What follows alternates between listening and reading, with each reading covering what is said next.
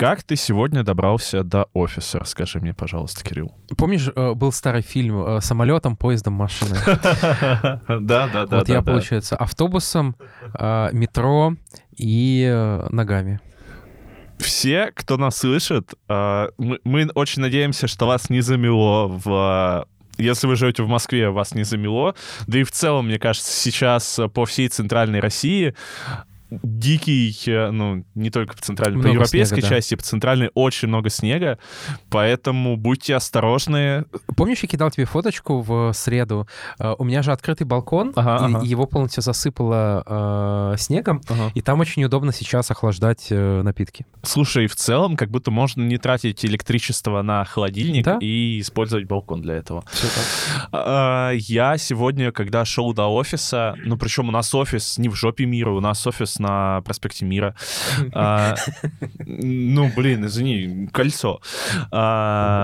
А, я от метро шел где-то, наверное, метров 500 э, непрочищенно, непрочищенного снега, и нас шло несколько людей в ряд, и мы такие гуськом, как... Э, как вот... Какая-нибудь экспедиция Амундсена да, на Северном да, полюсе. Да, это вот как вот моя бабушка рассказывала, как она в школу в детстве ходила, вот мы по ощущениям так же, но я себе включил э, подборку новогоднего, э, новогодних треков, новогодний плейлист, я кайфанул. Вот э, я такой иду весь в, в снегу, у меня все ноги в снегу, э, я весь сам в снегу, и у меня в наушниках звенит январская вьюга.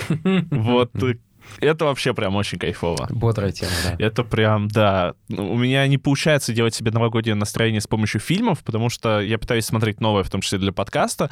А, а еще времени-то не так много тоже в целом, поэтому я хотя бы музыку слушаю новогоднюю. И я еще себе гирлянду повесил уже.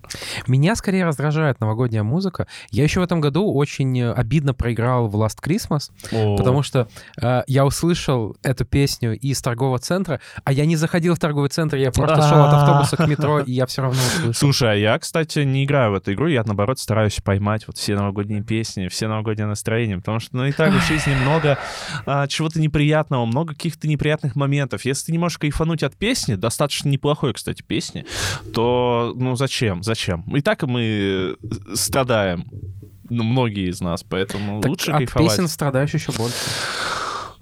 Возможно, возможно, ты прав. Возможно, ты прав. Ну что, Кирилл, самое время напомнить, зачем мы здесь и зачем они здесь. Вот все вот они. они. Все, все, кто а, в этой они комнате? все, они все, кто слушает сейчас нас, все, кто нас сейчас прослушивает. Понятно. Добро пожаловать в главное меню. Это подкаст про фильмы, игры, сериалы, поп-культуру и все остальное, что нас окружает. И ведем как-то голос сломался, еще не восстановился окончательно от болезни. И ведем его мы. Это издатель Кибера Кирилл Новокшенов и я, менеджер по развитию Кибера Михаил Ложков. Погнали!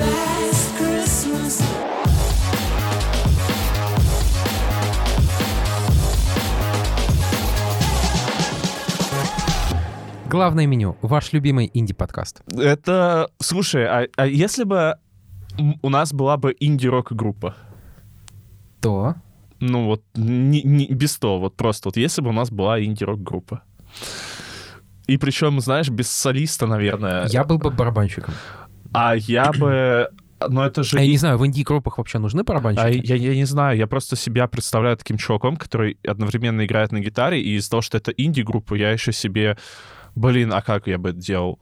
Наверное, на ногу вот эти вот бубенцы бы привязал и стучал ногой, чтобы еще второй звук был бы. Круто, слушай. Это было бы странно. Но я бы вспомнил свой детский опыт игры на цимбалах. А я в детстве на баяне играл. Типа в инди-группах, мне кажется, же используются всякие да. странные не, э, инструменты. Да, да, возможно. Сегодня у нас необычный выпуск, можно сказать, премиальный выпуск, потому что у нас есть классный гость. Спасибо, а... Кирилл, что представил меня по-особенному в этот раз. Вот, и сразу после обсуждения новостей у нас будет долгий разговор с гостем на любимую ей тему. То есть с гостьей. А, слушай, отлично, У нас, э, мне кажется, за год было не так много гостей, ну, не считая тех, с кем мы работаем, поэтому это будет достаточно интересно.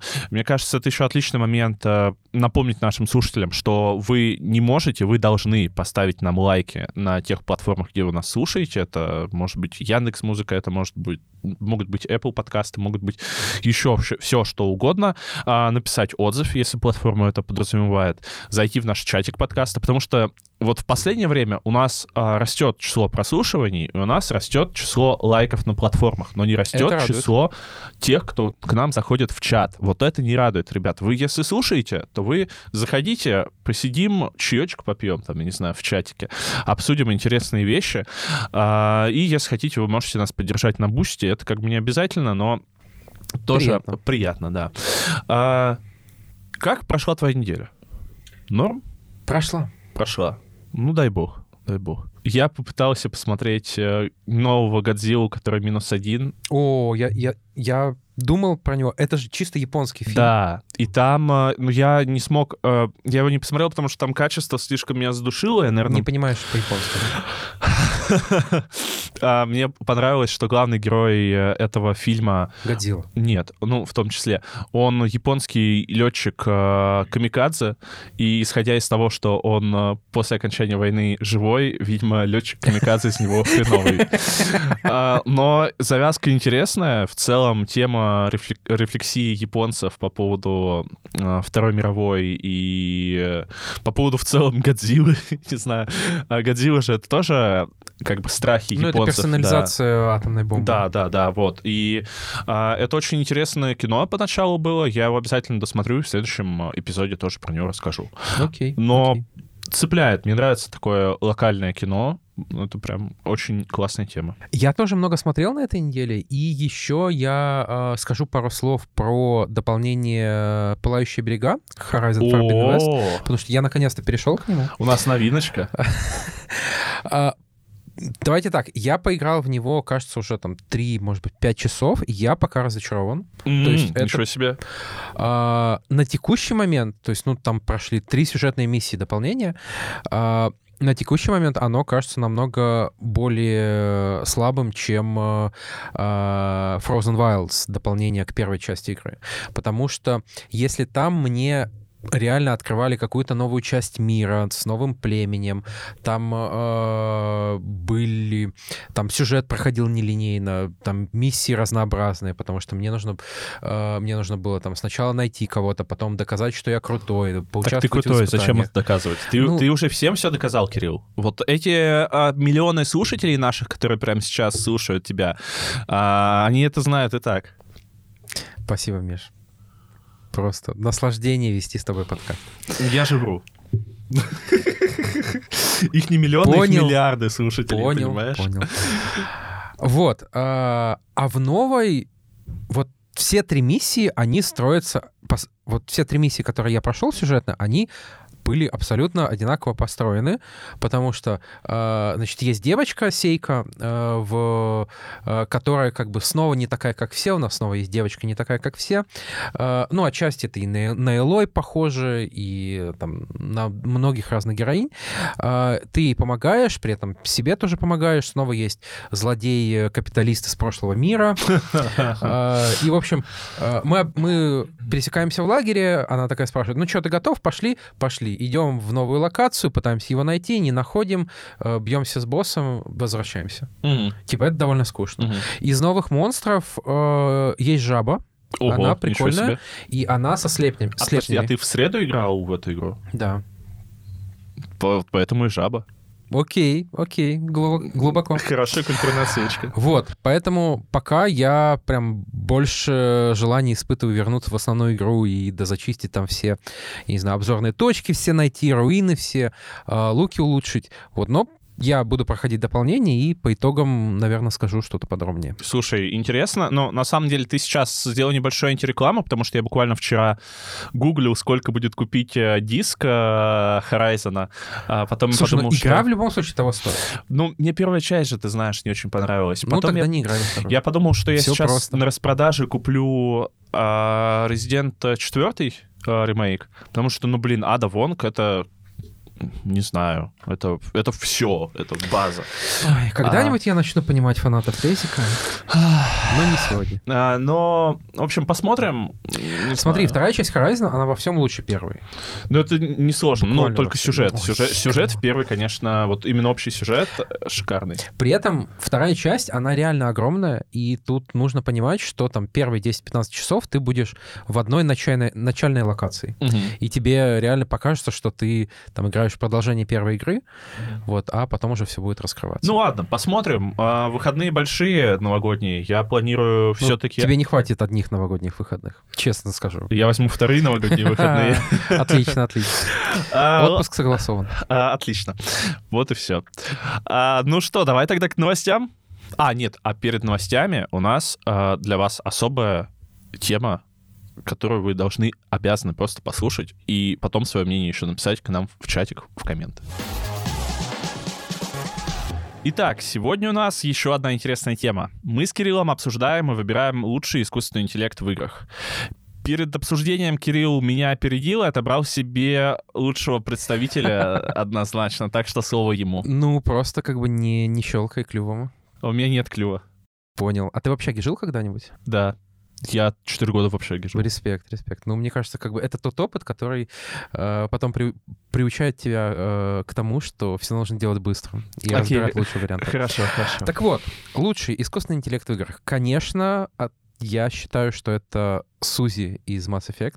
Сузи в русской версии, Иди э, в оригинале. Если вдруг среди наших слушателей есть люди, которые не играли в великолепную игру Mass Effect, то я немножко расскажу про Сузи. Это искусственный интеллект в корабле, космическом корабле «Нормандия», на котором летают главный герой и его команда. Это довольно продвинутый искусственный интеллект, э, то есть компьютер, который фактически э, руководит всеми системами корабля, но при этом не заменяет э, человека-пилота, а дополняет его. Дополняет, да. Но это я про романтический интерес между Джокером и Сузи. Сейчас люди подумают, что ты кринжуешь, но мы до этого дойдем. Okay. И одна из э, сюжетных линий Mass Effect, второго, естественно, э, заключается в том, что и Сузи, и пилот Джокер привыкают друг к другу, начинают все, эффектив, все более эффективно работать в команде, хотя изначально и она над ним подшучивала, и э, он очень скептически к ней относился, мол, типа, я лучший пилот в галактике, зачем мне какой-то помощник ИИ.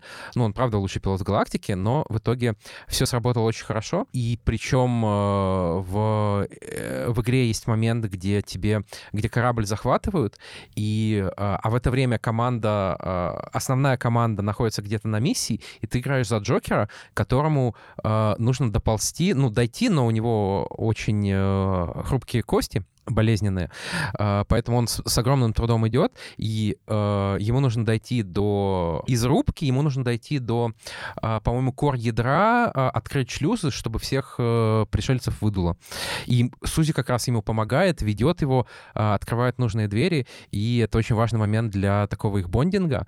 А в третьей игре серии Mass Effect 3 а, Сузи становится андроидом, у нее появляется металлическое тело захваченное, в которое перемещается ее сознание. И э, в кон- когда ты выбираешь концовку Mass Effect 3, ты в том числе выбираешь, э, останется ли она в живых, да. потому что одна из концовок — это убить их э, ИИ. То есть в первую очередь, конечно, врагов, но она тоже пострадает.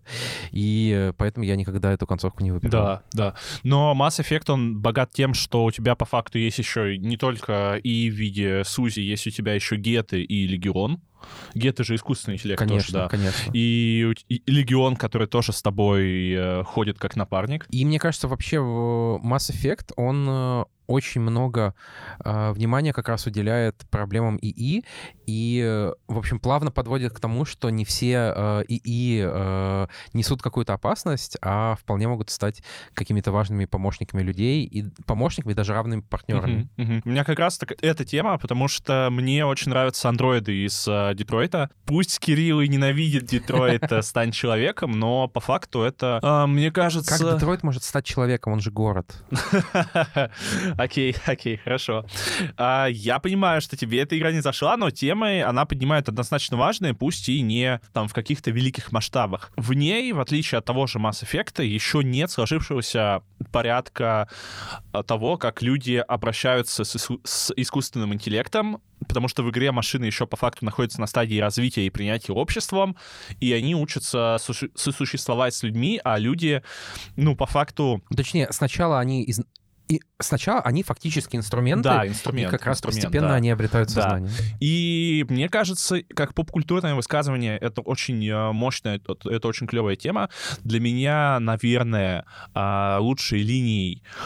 А, ну вот Маркус мне никогда не нравился, ну потому что, ну не знаю, он, а, хотя у него, наверное, самая одна из лучших открывающих миссий когда его бьют хулиганы или с художником уже? С художником уже, mm-hmm. с художником. Ну и с хулиганами тоже это очень э, такое тоже показ, так, хороший показывающий общество срез. Для меня самая интересная линия — это линия Кэрри, потому что она э, самая приземленная, самая э, обыденная, не решает никаких великих проблем человечества. И, наверное, это самая такая человечная линия во всей игре. Там очень классный момент, когда ты убираешься в доме, и ты можешь встать так, чтобы заслонять телевизор, э, тогда на тебя разозлится хозяин. Наверное, большинство наших слушателей, когда мы сказали вообще про ИИ, подумало про портал. Про портал. Ну, портал. Портал, да. Слушай, я, если честно, я играл, но не прошел до конца. Я вот тоже, поэтому я не могу Глэдос внести в список лучших. Но мы уважаем Глэдос. Да, И одна из наших слушательниц, э, некто Мария из Белграда, она... Да. А все сейчас подумали не про ту. Да, наверное, да. Ну ладно, ну ладно. Вот, но а, Глэдос мы уважаем, конечно. Да. И я еще хочу отметить э, президента из Fallout 3 Джона Генри Эдема, потому что одна из основных сюжетных линеек, тебе нужно найти президента Эдема, ты там пробир, пробираешься через э, базу Анклава, э, штурмуешь, ищешь, кто же этот человек, который вот управляет всей... Э, ну, кто же дергает за ниточки? Да, и оказывается, что это искусственный интеллект. Я помню, что я, когда эту игру проходил в первый раз, третий Fallout все-таки в сердечке, понимаю, что тру фанаты серии его хейтят, но мне очень нравится. А, и я был очень удивлен. Я был очень удивлен. Окей, окей. Ну, я считаю, что мы достойно выбрали лучший искусственный интеллект. Согласен, согласен.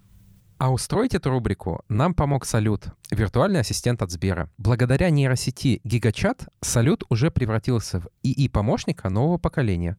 Он научился запоминать контекст разговора и поддерживать его. Например, если вы расскажете, что любите тот же Mass Effect, а потом попросите посоветовать игру про космос, Mass Effect будет в числе первых вариантов. Еще Салют отвечает на основе реальных фактов, а не фантазии. Например, какой следующий фильм Тарантино, когда вышла первая Half-Life. И помощник знает знает практически все и отвечает так же естественно, как человек. Гигачат в ядре и помощника позволяет выполнять ваши инструкции прямо в процессе диалога. Это делает общение с ассистентом еще удобнее. Например, попросите придумать сказку. Салют, придумай сказку про синюю кошку. А потом скорректируйте полученный результат с учетом комментариев. Например, добавь в сказку короля жука и семерых козлят. Сейчас попробуйте улучшенную версию салюта уже можно на умных колонках Сбербум и Сбербум Мини. Чуть позже улучшенная версия заработает и на других умных устройствах Сбер. А теперь к новостям. Выставку E3 отменили навсегда. Э, я, мне кажется, видел скорее такое какое-то злорадство по этому поводу. Мне кажется, это точно плохая новость. Э, она логичная, то есть тут не, не сказать, что ее как-то убили. Э, то есть да, компании во многом под влиянием ковида поняли, что э, проводить свои ивенты им выгоднее и не так затратно, и при этом они э, получают э, доступ к аудитории. Но там для меня, как для игрока, это скорее потеря. А, это грусть, это тоска, потому что я видел очень много комментов, э, и у меня в телеге Механобаза, подписывайтесь, и подписывайтесь на телегу Кибера, ну, Акшенов Медиа, Киберкино. А, я видел очень много грусти и тоски, потому что, да блин, у меня, вот, вот буквально, у меня телега на 4000 человек, там не, не такая большая активная аудитория, но там э, а, 17 плачущих реакций, и э, очень много людей, которые пишут то, что вот смотрели каждый год с друзьями, а, да, ждали... это была такая объединяющая да, штука. Да, да. И а, как бы проблема в чем? Что мир игр, он огромный. И угу. э, вот на таких штуках, как E3, ты мог прикоснуться к чему-то, э, чтобы не, по, э, не, не узнал сам. Она выполняла такую объясняющую функцию. Вот даже вот есть The Game Awards сейчас, и там трейлерная анонсирующая часть намного больше наградной, но все равно я вот посмотрел эти трейлеры на The Game Awards, вот может быть, это э, из серии, что трава раньше была зеленее, но мне кажется, что вот E3 была гораздо более масштабной в плане анонсов и более интересной. Смотри, сейчас роль E3 выполняет Summer Game Show, э, тоже Джеффа Килли, и я не знаю, как будто бы... Но э, это, это типа то же самое, то есть у тебя примерно все же даты, примерно, ну, все те же студии. А, они сначала там приходят на Summer Game Show, потом устраивают там какие-то свои презентации или в рамках э, Summer Game Show, или вообще отдельно. И это тоже там продолжается, ну, несколько дней. Но это же вообще не то. То есть E3 это скорее символ, это такая громкая вывеска, которая, ну, бренд. А... Блин, название Е3. Вот да, и все да, понимают, о чем да, речь. Да. Я, я видел еще очень много какой-то грустной ностальгии у чуваков, которые туда ездили, например. Мне бы хотелось, конечно, чтобы какие-то большие игровые выставки, они вернулись, они вернулись именно в том форма... ну, в таком павильонном формате, в большом. А, это дорого, конечно, разработчики будут тратить на это тоже деньги, а, организаторы тоже будут тратить на это деньги, но, блин, это все-таки символ, это все-таки символ не, не так просто просто, а, ну, не просто так есть а, огромные, есть а, большие комик-коны, есть вот, не знаю, в России тот, тот же проводился комик-кон и Игромир, а, и сейчас про, проходятся фесты какие-то. А, это же все таки объединяющие культурные штуки, и даже если ты туда сам не поехал, сам никогда не был, если ты смотришь E3, если ты видишь вот эти вот анонсы, если ты слышишь эти, этот крик толпы, это все равно такое наследие. Понятное дело, что E3 умерла, что она, что, наверное, создатели, ну, ковид виноваты, и сам, с, сами создатели, э, которые не перестроились вовремя, не смогли как бы удовлетворить измене, изменяющийся рынок, но это все равно очень грустно. Э, это все равно печальненько. И к другим грустным новостям э, мы снова обсуждаем игру The Day Before. Уже в последний раз, наверное. Вероятно, да, вероятно, да. Студия, создавшая игру, э, закрылась спустя всего 4 дня после релиза. Это была якутская студия Фантастик. Фантастик. Да, а, ну, конечно, э, якутские основатели скорее. Да, да, да. Для меня это довольно грустная история, потому что э, редко видишь, как... С одной стороны, это вот прям такой супер яркий провал. Вот, я не знаю, провалище, наверное, какого в последние годы не было. Плохие игры выходили, но такого, чтобы игра настолько обрушилась по продажам, получала настолько негативный фидбэк, при этом фактически похоронила своих создателей, э, ну, как компанию. Вот такого, мне кажется, не было. А я уже писал в своем телеграм-канале, что нет... Подписывайтесь, кстати. Да, подписывайтесь. Э, Новокщенов, медиа, киберкино. А, мне не хочется злорадствовать, потому что там, независимо от того, по каким причинам игра получилась плохой, там было это какое-то, э, было это какое-то, я не знаю, наплевательство, злой умысел, э, странные траты денег и так далее. Но в любом случае для меня эта история показывает, что насколько же сложно делать игры. Да. И да. насколько сложно делать хорошие игры. То есть мы привыкли к тому, что вот мы... Ну, я сейчас говорю в первую очередь там с позиции попсового геймера, мне кажется, таких много, которые э, не копают глубоко, которые играют в какие-то популярные тайтлы, э, вылизанные, и ты почти всегда получаешь хороший продукт. Там, ну, понятно, что есть какие-то претензии, там, что э, в Alan Wake плохой геймплей, я не знаю, э, в, в Человеке-пауке нет вау-моментов, как, как мы рассказывали, но это все равно хорошие игры. Это, э, и э, это воспринимается как данность, как то, как то, что вот делаешь игру, значит, ты сделаешь хорошую игру. Но нет. И у меня появляется еще больше уважения к тем людям, которые эти игры делают, поэтому, мне кажется, это вот такой провал — это повод восхититься теми, кто не провалился, кто верил в свою мечту, кто работал усердно, э, старался и в итоге сделал классное. Это хорошая позиция, но я побуду немножко мудаком, ну или немножко, и, наверное, позлорадствую, потому что бывают разные провалы. Бывают провалы, когда, ну, мне очень... Нет, давайте я сразу оговорюсь, мне жалко разработчиков в любом случае. То есть, э, знаете, как э, говорится, что, перефразируя классику, что все счастливые разработчики счастливы одинаково, а все несчастные э, несчастны по-своему. И то есть а, круто следить за историями успеха, круто смотреть, как, а, а, там, не знаю, как Свен Винки выходит и флексит в доспехах. Круто смотреть, как создатели God of War там рыдают, когда видят чарты и отзывы. Это, это, это все круто, но мне грустно за разработчиков, конечно же, потому что часто, ну, если ты молодой айтишник, то ты вряд ли выбираешь, куда идти работать особо, потому что... Да не, мне кажется, айтишникам сейчас э, хорошо. Да молодым, ну, я... Ну, сейчас... джунам, наверное, сложнее, Джунам да. очень тяжело, мне кажется, уч... учитывая поток, учитывая сейчас хайп рынка а, IT, но в целом мы же все знали, что так будет. Мы же все знали, что у The Day Before нет шансов никаких. И мы, наверное, могли только обсуждать э, вот эту вот размах этого провала. Ну, все равно вот бывает же, что есть игры, которые ты понимаешь, что они странные и, скорее всего, плохие, но у них есть какая-то своя аудитория, которая там уцепится за какую-то фишечку и будет лояльной. А тут даже фишечки не нашлось. А, ну, игра оказалась не тем, что обсуждали и что продавали. А, она, как мы говорили в прошлом выпуске, она получила большой хайп в англоязычном интернете.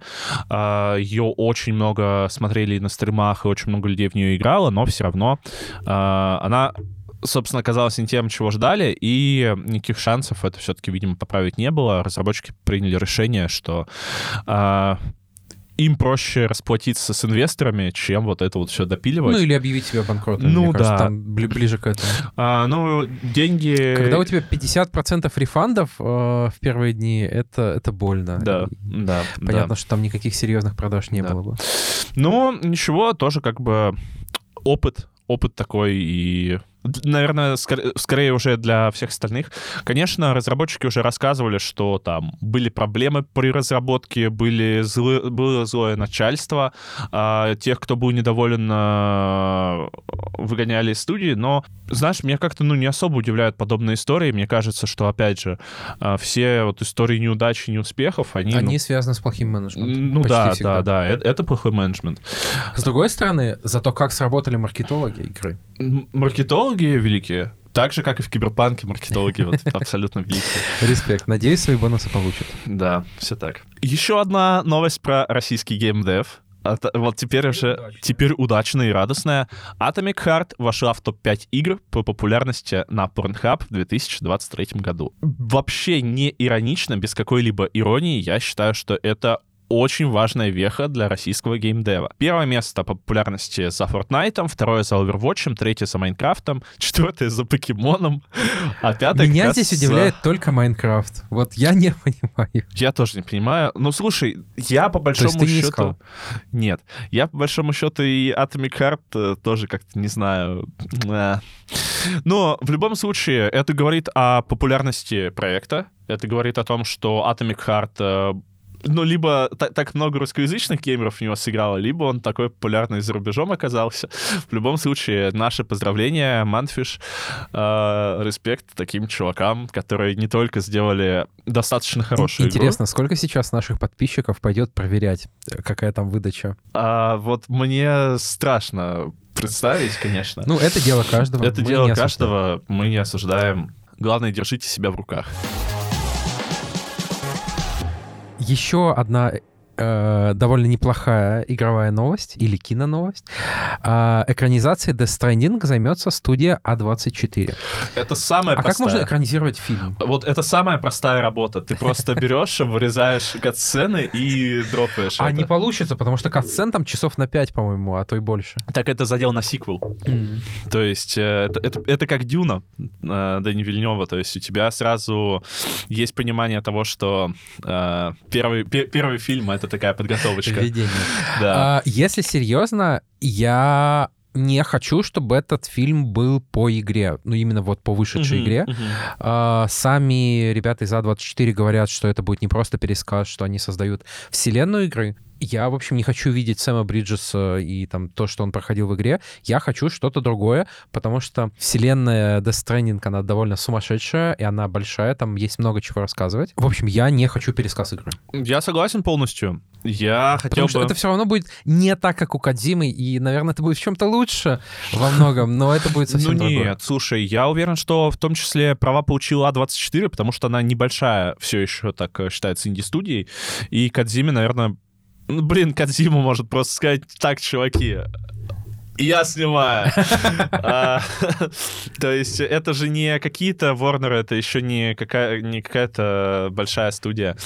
Это все-таки все еще такая небольшая студия, которая там Кодзима может диктовать правила, а для них это наверное, ок для того, чтобы вырасти. А, я бы хотел посмотреть на историю Fragile потому что да, она да, fragile, но она не хрупкая. Блин, как хочется перепройти, а снова. Надо, надо. Офигенная ну, игра. где бы время найти. Да. Потому что у меня еще, наверное, часов 200 будет в Horizon. Да. А после этого, опять же, киберпанк нужно. Да, да, да. Ну, собственно, на данный момент э, неизвестны ни дата выхода, ни актерский состав. Но, наверное, актерский состав это самая сложная деталь, потому что актеры оригинальной игры... Повзрослели? Да нет, ты просто... Я, я, я не представляю никого на роли вот э, Сэма Бриджеса, кроме Нормана Ридуса. Ну, опять же, если ты снимаешь фильм про Сэма Бриджеса, а может быть, не нужно снимать фильм про Сэма ну Бриджеса? Ну, да, тоже верно, тоже верно. Ну, посмотрим, что. Ждем, это мы точно смотрим, это мы точно ждем. Это будет однозначно интересно, тем более... Э, так как это фильм студии А24 а по игре японской студии, то, скорее всего, мы это сможем в официальном прокате посмотреть даже. Все так? Все так. А, новость, которая про, про которую, наверное, выскажется Кирилл. А, The Last of Us Online отменили. Я на самом ну, деле никто думал, и не ждал особо. Я на самом деле вот мы же это обсуждали еще несколько выпусков назад, и мне казалось, что ее отменили, ну достаточно давно уже. То есть мы это обсуждали, когда они анонсировали ремастер э, второй части. И ну, если по проекту нет давно новостей, если его не показывают спустя три года после выхода. То логично игры, предположить. Да. А, я, мне кажется, это хорошая новость, потому что это показывает, что э, Naughty Dog не просто хотят доить свою с, самую успешную франшизу э, любой ценой. Naughty Dog тем временем пилит очередной ремастер. Окей. Ну, смотри, мне кажется, хорошо, а, когда студия понимает, в чем ее сильные стороны, в чем ее слабые стороны, и э, не пытается лезть туда, где, где у них может тупо не хватить компетенций, во-первых. Во-вторых, э, мне всегда кажется, что зрелость компании, э, да и, мне кажется, отдельных специалистов тоже, она заключается в том числе не в том, что ты делаешь, а в том, что ты не делаешь. Mm-hmm. И вот mm-hmm. эта способность mm-hmm. отказываться от чего-то, а не делать любой ценой, потому что, ну вот, нам нужен мультиплеер э, The Last of Us 2, это правильно. Поэтому Нет, это, туда и дорога. Это очень крутое решение, действительно, когда у тебя уже есть какие-то наработки, когда ты прошел какой-то пункт, ост... О, путь, остановиться и сказать, нет, все, это действительно очень важно. А что еще? Что еще? Тут можно сказать, ну, Naughty Dog рассказали, что сейчас они работают над очередной игрой, э, и в том числе этот отказ, он сделан в пользу работы вот над тем, над чем они хотят работать. Посмотрим, э, но, очевидно, ждем новую игру Naughty Dog. То есть это несмотря на ужасный порт э, первой части Тлоу на ПК, это все равно та студия, у которой большой кредит доверия, э, поэтому хочется от них новиночек, конечно. Ждем, ждем, да. Следующая новость. Э, билетный оператор Фанданга выделил 10 самых ожидаемых фильмов следующего года. Они просто опросили э, фанатов. Что интересно, во-первых... Да ничего. Во-первых, в этом топ-10 одни сиквелы и один приквел. А, здесь есть Дэдпул 3, Битлджус 2, Охотники за привидениями 4, Дюна 2, Веном 3, Гадкий Я 4, Головоломка 2, Гладиатор 2, Тихое место, День первый и фильм про который мы с Мишей вообще забыли, что он существует или не знали, «Властелин колец. Война Архирим». А ты знал, что это аниме? Да, вот ты сейчас сказал, я вспомнил про это, кстати. Аниме фэнтези — это приквел как раз «Властелина колец», и он расскажет историю короля Рохана Хельма Молоторукова. Я сейчас... Э, вот знаешь, вот этот вот факт по интересности для меня э, примерно такой же, как то, что я сейчас посчитал все цифры в названиях, и получилось 22 на 10 позиций. И это учитывая то, что «Властелин колец. Война Архиримов» и «Тихое место. День первый» без цифр, да. И вот э, не знаю, ну, конечно, это, наверное, очевидная новость. Все ждут сиквелы, все Ну, ты не, не ждешь нового фильма, потому что ты не понимаешь еще, что Да. там. Я не знаю, это не значит, что, это, что эти фильмы будут самыми популярными фильмами Да, года. не Вообще значит, конечно. Потому что снова выйдет чего-нибудь типа все везде и, сразу, э, выйдет какой-нибудь боевик, который там все по трейлеру захотят увидеть. Вот, поэтому я бы не, не особо парился насчет того, что тут одни сиквелы. А вот кому надо париться, так это, мне кажется, людям из Marvel, потому что если в десятке самых ожидаемых фильмов года нету ни одного фильма из киновселенной Marvel... Так нет, Дэд- Дэдпул- Дэдпул ну, мы- 3. ну, Дэдпул — это не, не киновселенная Marvel. Ну, это уже киновселенная. Марвел. Ну, ну нет. Да это нет, не это- основная киновселенная, это Так это отдельная уже, ветка. основна... это, это уже основная Ну, в смысле, но он киновселенная. же не с Мстителями. Так он будет уже с Мстителями. Ну, то, то есть э- это фильм э, как раз ша- он будет с шажок. Росомахой. Это фильм, чтобы шажок, который перекидывает Дэдпула и Росомаху из вселенной Фокс и мутантов из вселенной Фокс во вселенную Марвел на Землю 616. Ну, Ну, я понимаю, о чем ты, конечно. Все это будут смотреть, Его ждут что... ради Дэдпула. Ну, да, да, Не- да, не ради да, связи. Да. Вот. Поэтому для меня это прям очень жесткий звоночек про то, что, ну, 20-й уже за последнее время, что у киновселенной Марвел большие проблемы. Мы, кстати, об этом сегодня поговорим. Слушай, да, но при этом есть тот же Веном, который, хотя не вселенная Марвел, но это все равно... э, под- Веном так или иначе подогревает интерес к паучьей вселенной, например, поэтому... А, да, ну, для меня, конечно, боль, потому что тут э, только старые IP, а тут э, нет ничего нового. Ты, конечно, я с тобой согласен, что нового ничего не ждут, потому что хз, что там новое будет, да? Но э, у Голливуда проблемы, как и там у всей индустрии развлечений сейчас, наверное, так же, как у, и у больших игр, и у больших франшиз э, проблемы. А, э, и, и когда у тебя проблемы, тебе больно ставить на что-то новое, потому что это, скорее всего, трата денег, и ты не факт, что эти деньги Это отобьешь. всегда риск. Да, это всегда риск. Э, Это всегда э, тебе сложнее просчитать прибыль, сложнее просчитать, Да, сколько людей да, посмотрит. Да, да, все так. Но ничего, ничего. Будем смотреть то, что имеется, если посмотрим. Но не обязательно. А Можно, если- можно не смотреть. Можно не смотреть. А еще мы будем смотреть восьмую серию а, «Слова пацана». Сегодня для меня лично э, грустная новость прошла о том, что восьмую серию, финальную серию переснимают. Это значит то, что финал выйдет позже, чем он был запланирован. И э, режиссер Жора Крыжовников рассказал то, что в районе третьей серии создатели поняли, что они хотят закончить историю иначе. Мне кажется, тут немножко создатели лукавят, и они где-то в районе третьей серии поняли, что сериал хайпанул и нужен второй сезон. Слушай, а вот для меня на самом деле это так себе аргумент, потому что ты можешь снять второй сезон сериала с другими героями, ты можешь снять его не про Казань, а про Воронеж или про Иркутск. Э, При всем уважении к, к- к этим городам, я не, не потому их назвал, что считаю их самыми бандитскими. Вот. Плюс это к тому, что я не очень верю в то, что вот в финале э, судьбы героев как-то изменят к лучшему, чтобы оставить их в игре. А, потому что последние серии, они же очень жесткие. Очень жесткие. А, и мне кажется, там на шестой, на седьмой серии уже все разговоры о романтизации бандитизма э, должны закрыться, потому что его нет. Ты просто смотришь на этот хтонический ужас. Это очень и, тяжелый э, сериал, да. При том, что у тебя в последней серии же не было перестрелок, там практически Да, нет не- насилия. не ну, было драк. есть, есть Ну, не некоторые, Да. но их очень мало. Но это Но все не равно... такие массовые, как в не, первых не- сериях, не да, такие массовые, не да. такие жестокие.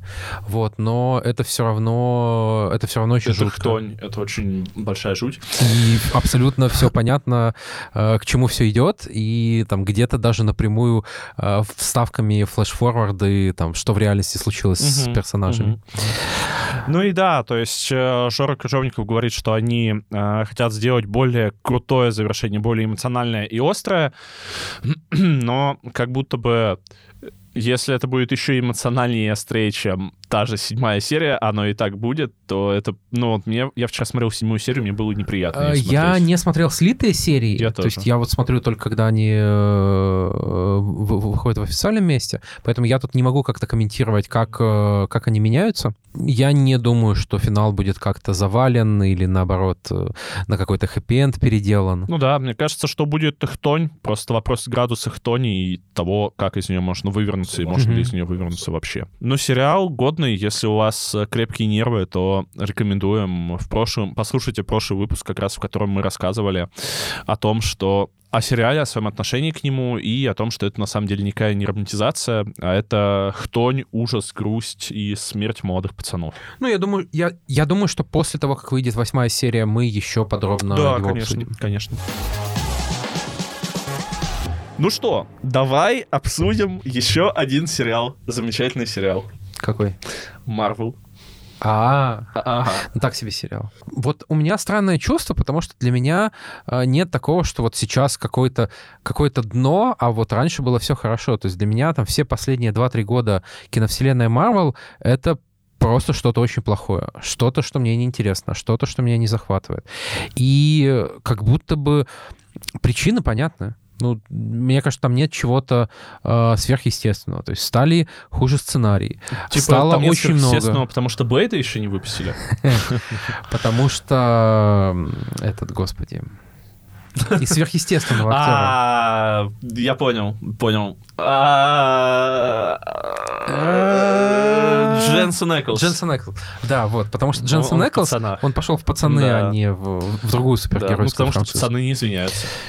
Логично, Логично. логично. Мне кажется, что главной ошибкой было то, что м, после, после третьей фазы руководству Marvel, тут мне, мне кажется, что и Ке- Кевину Фаги в первую очередь, показалось, что вот это навсегда, что вот а, супергероика э, марвеловская, она идет, она на взлете, она достигла своего пика, и она будет расти дальше. И ее можно развивать так, э, с отношением, что вот а, все смотрят Marvel, и мы будем давать вам дофига контента, и вы будете его смотреть. Но это не сработало.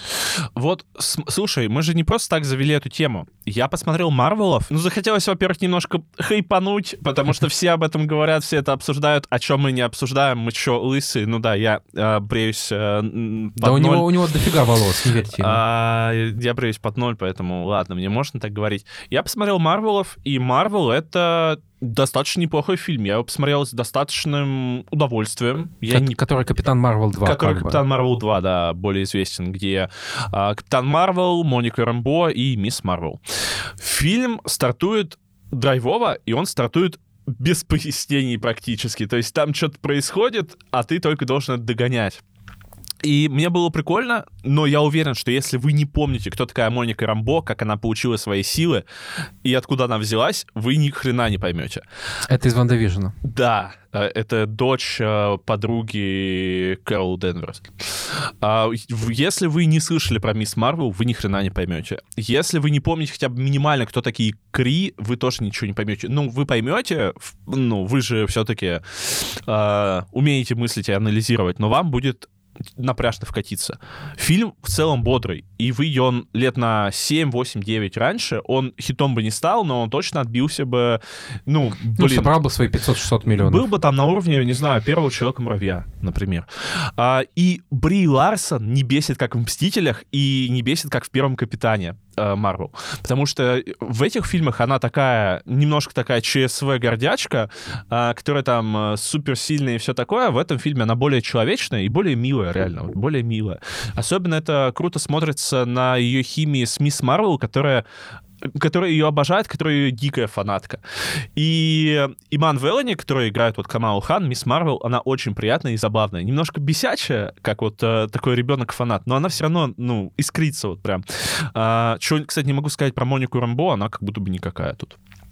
А, у фильма есть очевидные минусы, и эти, это, это минусы киновселенной Марвел текущей. Сама история хоть и вовлекает, но с драмой не докручивает, потому что новички не поймут, а олды не проникнутся. Ну вот, серьезно. А, слишком много событий предыдущих проектов нужно держать в голове. Вот реально. Тебе нужно помнить, что было в Капитане Марвел, что было во Мстителях, а, что было в WandaVision, что было в Мисс Марвел. И вообще тебе нужно понимать, кто такие Кри, и тебе в идеале посмотреть Стражи Галактики тоже как минимум. Хз. Ну так в этом и проблема, что контента Marvel стало очень много, и он стал обязательным. Там во время а первых трех фаз киновселенной были же эти э, герои щита, а, агенты щита. Агенты щит, да. Которые, а... кстати, сейчас не являются официальной частью лора киновселенной Марвел. Серьезно? Да. Почему? Ну вот так вот. Но они что там соответствуют? Да. А сейчас нет. Прикольно. Да. Это странно. А, лучше бы секретное вторжение убрали из лора. Вот, так я к тому, что был один сериал, там, по, мне кажется, по сезону выходил каждый год, может быть, чуть, mm-hmm. чуть реже даже. Ты мог его не смотреть, потому что это были какие-то добавочные штуки. Да, да, да. Э, там из, изредка появлялись «Мстители», но это был такой дешевый сериал, чисто для true фанатов, которые что-то хотят посмотреть вот в, в таком жанре. А сейчас у тебя де- подсчитали, короче, что 10 лет э, первых трех фаз вышло, по-моему, если я не ошибаюсь, 23 фильма, за вот последние 4 года уже 18 фильмов и сериалов. Mm-hmm. Это же дофига, это просто огромное количество. У нас, когда блогер начал делать посты с топ-проектов киновселенной Марвел, по моему мнению, я когда увидел, что там уже в районе 50 проектов, я такой думаю, господи, а если я захочу это все пересмотреть? Я не смогу физически Нет. это сделать. Во-первых, смотри, проблема в том, что непонятна точка входа для новых фанатов. Во-первых, да, а, нет точек входа, нету каких-то реперных этапов. Ну, вот даже вот Капитан Марвел 2, это как бы, да, Марвелс, там они объединяются, но он не воспринимается как Мстители, как он не, не, не является таким же важным, каким были там Мстители Эра Альтрона. Ты понимал, что это там важная точка киновселенной, где что-то может измениться, его нужно смотреть. А я вот пытаюсь понять, зачем мне смотреть Марвелов 2? А, ну, не особо. Ну, прикольненько. Ну, и, и, и, и не более. И идет полтора часа всего. А, и это в целом... Скорсезе такой, щенки. И в целом, в целом, я... Ну, нет ставок каких-то жестких, да, э, в киновселенной. И их не будет, потому что ты же не можешь э, в каждом фильме, который уже стали, ну, таким, ну, конвейером э, во всех смыслах, ты не можешь каждый раз там взрывать, я не знаю, землю или удалять солнце с неба. Э, это странно. Э, и мы вот обсуждали с Иваном, э, с нашим главным редактором, он, он как раз вот и говорил о том, что сейчас кинокомиксы проходят через ту же боль, что и все комиксы. Потому что ты не можешь сделать какие-то сдвиги, ты не можешь как-то сильно растить персонажей, ты не можешь уводить историю куда-то э, в сторону, потому что не смотрят. Ну вот давай посмотрим на э, там позитивный пример. Стражи Галактики 3. Там почему... А, ну, я, кстати, не помню, они, насколько они успешны. Мне кажется, что они плюс-минус окупились. Они э, э, единственный фильм этого года с бюджетом 200 плюс, тысяч, 200, 200 плюс миллионов долларов, который окупился в прокате и собрал вот 700 миллионов. Ну, то есть там, окупились, но там очень много не заработали. А, но я к чему? Как бы это, это хороший фильм, а за счет чего он хороший? Там есть какие-то большие ставки? Нет.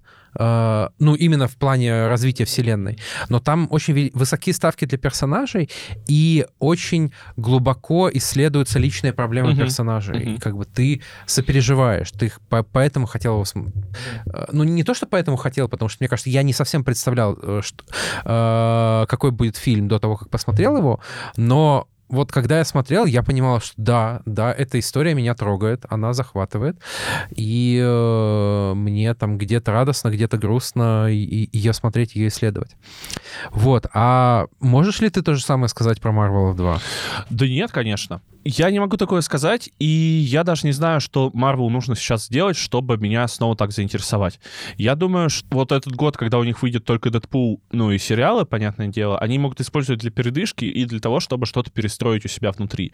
Иначе, ну вот, 25-й год, я считаю, что для Marvel такой жесткий дедлайн, когда они либо что-то меняют и к чему-то приходят, либо все киновселенная сдохнет. Я думаю, что она в любом случае не сдохнет до конца, потому что база фанатов э, Marvel, она довольно большая, но, возможно, ей придется очень сильно ужаться. Но, кстати, вот по поводу ужаться, проблема же еще там в том, что CGI стал плохой. Mm-hmm. Ну, наверное, ну, это не проблема то... в том, что они спешат и делают много. Да, да, да. да. Э, спешат, делают много, мало платят э, художникам. Да, согласен. Поэтому будущее вселенной, киновселенной Marvel туманно. Все так. а, пришло время для наших слушателей представить нашу гостью. И это Александра Голубева, она же Альфина, она же нарративный дизайнер в Unfrozen. А, привет. Собственно, наверное, мы начнем как раз с того, что хочется, чтобы ты чуть-чуть рассказала о том, что, чем ты сейчас занимаешься, что делаешь, что у тебя интересного. Uh, я занимаюсь нарративным дизайном, как и раньше. К сожалению, у меня сейчас немного ограничена возможность красиво и цветисто об этом рассказывать. Я uh, работаю ведущим нарративным дизайнером в студии Unfrozen над двумя проектами. Один uh, это фэнтезийная стратегия побольше, другой это тактика поменьше. А, а третий это шутер вообще маленький жесть. Но, к сожалению, обе эти игры не анонсированы, поэтому вот краси красивые, цветисто и так вот с танцами и в деталях я не могу рассказать, могу только э, в каких-то самых общих туманных чертах. Кроме того, в первой половине следующего года должен выйти, прости господи, рогалик, который э, мы несколько лет делали с двумя белорусами и в котором очень много моих текстов потому что это рогалик с элементами Choose Your Own Adventure ивентов, называется mm. Outcast Tales. Это бесплатная интеграция была. А, вот. А, кроме этого, я всегда занимаюсь каким-нибудь проектом для души. Вот, а, значит, тут случилось у меня а, прозрение, а, которое выглядело следующим образом. Я взяла недельный отпуск, пошла ходить, и в процессе хождения подумала, почему я до сих пор не сделала свою визуальную новеллу, если для этого буквально ничего не нужно уметь. А, в смысле, ну, как-то там с грехом пополам рисовать я умею, как-то там с грехом пополам писать я умею, нужно еще уметь кодить, но а, мой друг освоил RunPy за один день, и разве я глупее его, решила я, а, и пошла осваивать RunPy за один день.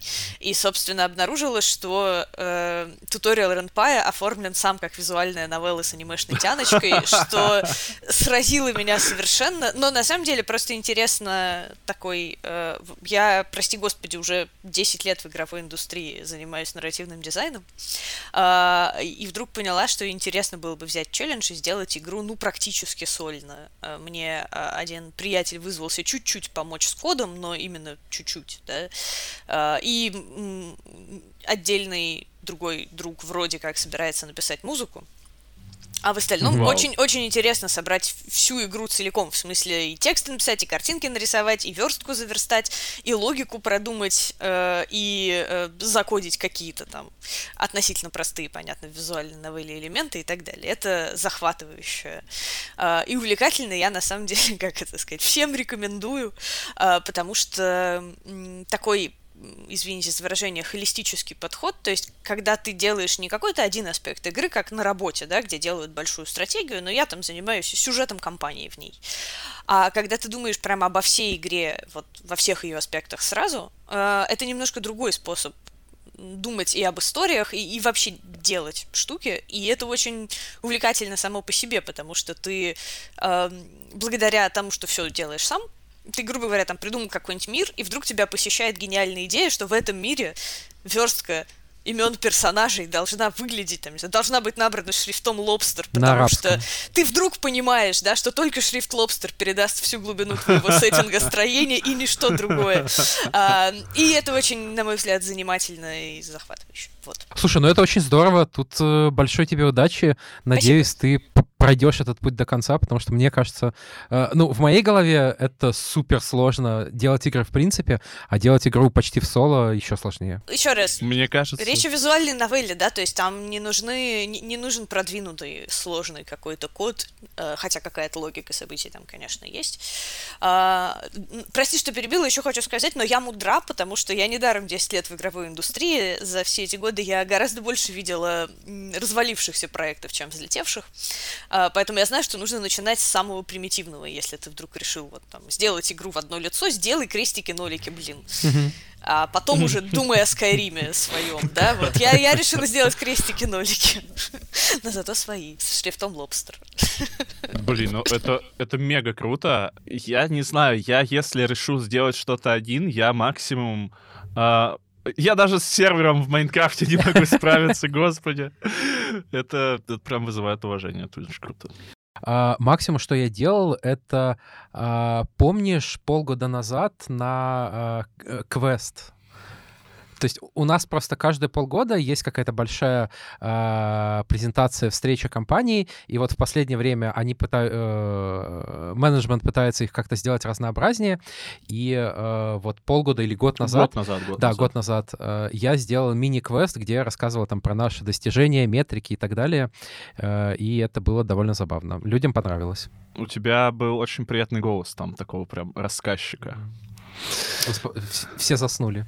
Мне кажется, что тут еще, э, раз мы все равно говорим об Индии, у нас на самом деле такая тематическая связка хорошая получилась, да, а все же современные, вот именно современные, современные э, все эти AI и нейросетевые технологии, мне кажется, как раз здесь э, могут быть очень валидным подспорьем человеку, потому что, эм, скажем так, я умеренно скептически отношусь к генеративному контенту во всяких больших проектах. Но если речь идет о том, что вот вы захотели в соло сделать игру, но совсем не умеете рисовать, мне кажется, не только нету греха в том, чтобы нагенерить сеточками картинок, но наоборот, ужасно круто, да, что в современном мире вы можете э, упростить для себя эту сторону, э, и, соответственно, никогда не было так просто делать инди-игры в одиночку, как сейчас, потому что тебе и с кодом даже нейросеточки помогут, да, и с картинками. И в общем и целом нужна, ну, нужны интересные идеи и некоторое количество прилежания, и все можно сделать, даже не осваивая там полностью какой-нибудь язык программирования и не учась рисовать с нуля. Поэтому, э, с одной стороны, как мы понимаем, это ведет тому, что ну, любой дилетант может что-то сделать, и поэтому искать действительно клевые штуки становится сложнее, потому что больше проектов у людей выходит. Но с другой стороны, я думаю, что это невысокая плата за то, что вот любой человек с интересной идеей может как-нибудь с грехом пополам ее воплотить. И за то, что проектов, в принципе, может стать больше. Да, да, да. да. Мне кажется, даже всратые проблемы, ой, всратые проекты, это замечательно. Ну, то есть... Э, я обожаю, когда мемы, даже если они реализованы плохо, если они реализованы там ужасно, если это мемы тоже какие-то там обидные или плохие, они все равно выстреливают. То есть Э, ну вот э, там достаточно примитивный мем про русов против ящеров, который, ну вообще там э, псевдонаучный. Мы когда его обсуждали давно в подкасте, обсуждали игру, мне было немножко всрато это делать, потому что, ну вдруг реально кто-то послушает и такой подумает, что а вот, а, а что реально, если русы против ящеров воевали? Но когда это все там приобретает такую популярность, хайп, вот мне кажется, это самое прекрасное в интернете э, и в нынешних технологиях. Э, э, поэтому я тут вижу только тоже плюсы, абсолютно. Э, я согласна, в игре «Русы против ящеров» я в нее не играла, только трейлер э, видела, но в ней есть э, обаяние, которое, ну, ты видишь, когда игра сделана ради шутки и сама себя всерьез не воспринимает, Mm-hmm. Это бывает очень э, мило. Также было с некоторыми в уже ушедшей эпохе, да, мемными... Вот был период, когда были популярны симуляторы всяких глупостей, симулятор козла, симулятор кусочка хлеба, да, симулятор еще какой-нибудь чепухи, и в этих играх часто... Иногда они были прям неплохие такие аркады, да, а иногда там играть особо было не во что, но из-за того, что ты понимаешь, что это все просто шутка, иногда как бы вот, вот момент, когда ты такой... Эм, я тут, прости господи, смотрела, значит, обзор на историю э, франшизы «Гадкий я» и «Миньоны», э, и из этого обзора узнала, что был целый мем, когда люди на последний фильм про «Миньонов» наряжались в типа пиджаки, э, в галстуке, приходили с максимально серьезным видом на показ и сидели, значит, с лицом кинокритиков, как будто бы они смотрят э, нового крестного отца, да. Э, и мне кажется, что вот когда ты идешь в Steam и покупаешь какую-то, очевидно, шуточную игру с таким видом, как будто это настоящая полноценная игра, это что-то сродни этому. То есть ты как бы дополняешь шутку тем, что к, очевидно, мемной или шутливой игре относишься прям вот всерьез. А, я, честно говоря, не знаю, там, есть ли правда во что играть в игре «Русы против ящеров», а, но то, что она презентует себя как серьезная полноценная игра, да, и люди говорят о ней как о серьезной полноценной игре, а, делает шутку еще более масштабной, как минимум, да, ну, то есть дополняет, дополняет, то есть обрамляет эту шутку, вот так скажем. И это прикольно. Очень круто, причем, мне кажется, сейчас, ну, с одной стороны, наверное, хорошее время для Индии, с другой стороны, там, из-за того, что проектов становится больше, наверное, даже с какими-то серьезными штуками пробиться все равно проблемно. А, тем более, ну, сейчас очень много таких примеров. Но с другой стороны, вот я, я влюбился в такие жанры, которые в игры, которые сделаны одним человеком э, в течение 10, там, 15-20 тысяч лет. А после, наверное, как раз-таки... Valley? Да, да, истории Эрика Барона как раз-таки из «Кровь, пот и пиксели». И, ну, сейчас, наверное, гораздо проще вот что-то такое сделать, и как будто бы это не даже не убивает душу, это как будто наоборот... Э, Дает круто. больше возможностей. Да, наоборот, круто, когда у людей есть возможности, когда не нужно жертвовать своей жизнью, чтобы сделать то, что ты хочешь. Ну, а заметим на это, что люди, которые делают действительно великие э, штуки в некотором роде все равно жертвуют своей жизнью, э, да, потому что и Stardew Valley делалось э, через э, пот и десоциализацию, скажем так. Э, мне тоже... Ты заговорил об играх, которые много лет делает один человек. Я, естественно, сразу вспомнила Dwarf Fortress, потому что это... Во-первых, это единственная игра, заслуживающая внимания, в принципе. Во-вторых, ну не один, там, а два человека ее делали, но вот люди сколько, 20 лет делают одну игру. Процесс создания этой игры сам по себе художественное произведение. А, вот, но насколько я поняла, у кого-то из них там прям проблемы со здоровьем, при этом они продавать свою игру стали только год назад. А, она же типа бесплатная из-за донейшена была всегда, э, если я конечно, ничего не путаю. А, и у, людей, в принципе, довольно сложные отношения с деньгами. Просто так вышло, что я как раз сегодня э, утром читала какой-то отрывок из интервью, где один из них говорит, э, я вот смотрю вокруг себя и вижу, что когда люди становятся миллионерами, у них меняется голова. Типа, ну, он говорит, я никогда не был миллионером, но я не понимаю, почему, когда люди им становятся, они становятся какими-то, ну, мразями. И я боюсь зарабатывать на своей игре, потому что я не очень понимаю, почему люди становятся мразями, когда они становятся богатыми, но боюсь, что это произойдет и со мной. Вот. Теперь они, собственно, стали, ну, не они, а издательство Kid Fox Games издало Dwarf Fortress в теме некоторое время назад, э, и они стали миллионерами, потому что, естественно, игра отлично продалась, потому что у нее многолетняя аудитория, которая только рада была заплатить э, денег за копию игры. Э, кажется, это помогло этим ребятам в частности, решить проблемы со здоровьем и так далее. И кажется, они не сошли с ума и не стали другими людьми. А, но я так понимаю, что для них это некоторые экзистенциальные проблемы было продавать свою игру за значительные деньги. И это тоже, ну, интересно. Хотя, естественно, очень своеобразная история. Э, я рассказала ее просто так, к слову, потому что сегодня утром об этом читала. И... Э, потому что поддержите Dwarf Fortress рублем, если играли в нее. Хорошая игра. После твоего рассказа мне прям захотелось попробовать, потому что э, когда игру делают настолько необычные люди, э, ты понимаешь, что там что-то особенное будет. Ну, Dwarf Fortress — это RimWorld для задротов, а RimWorld — великая игра, а Dwarf Fortress, соответственно, еще более великая игра.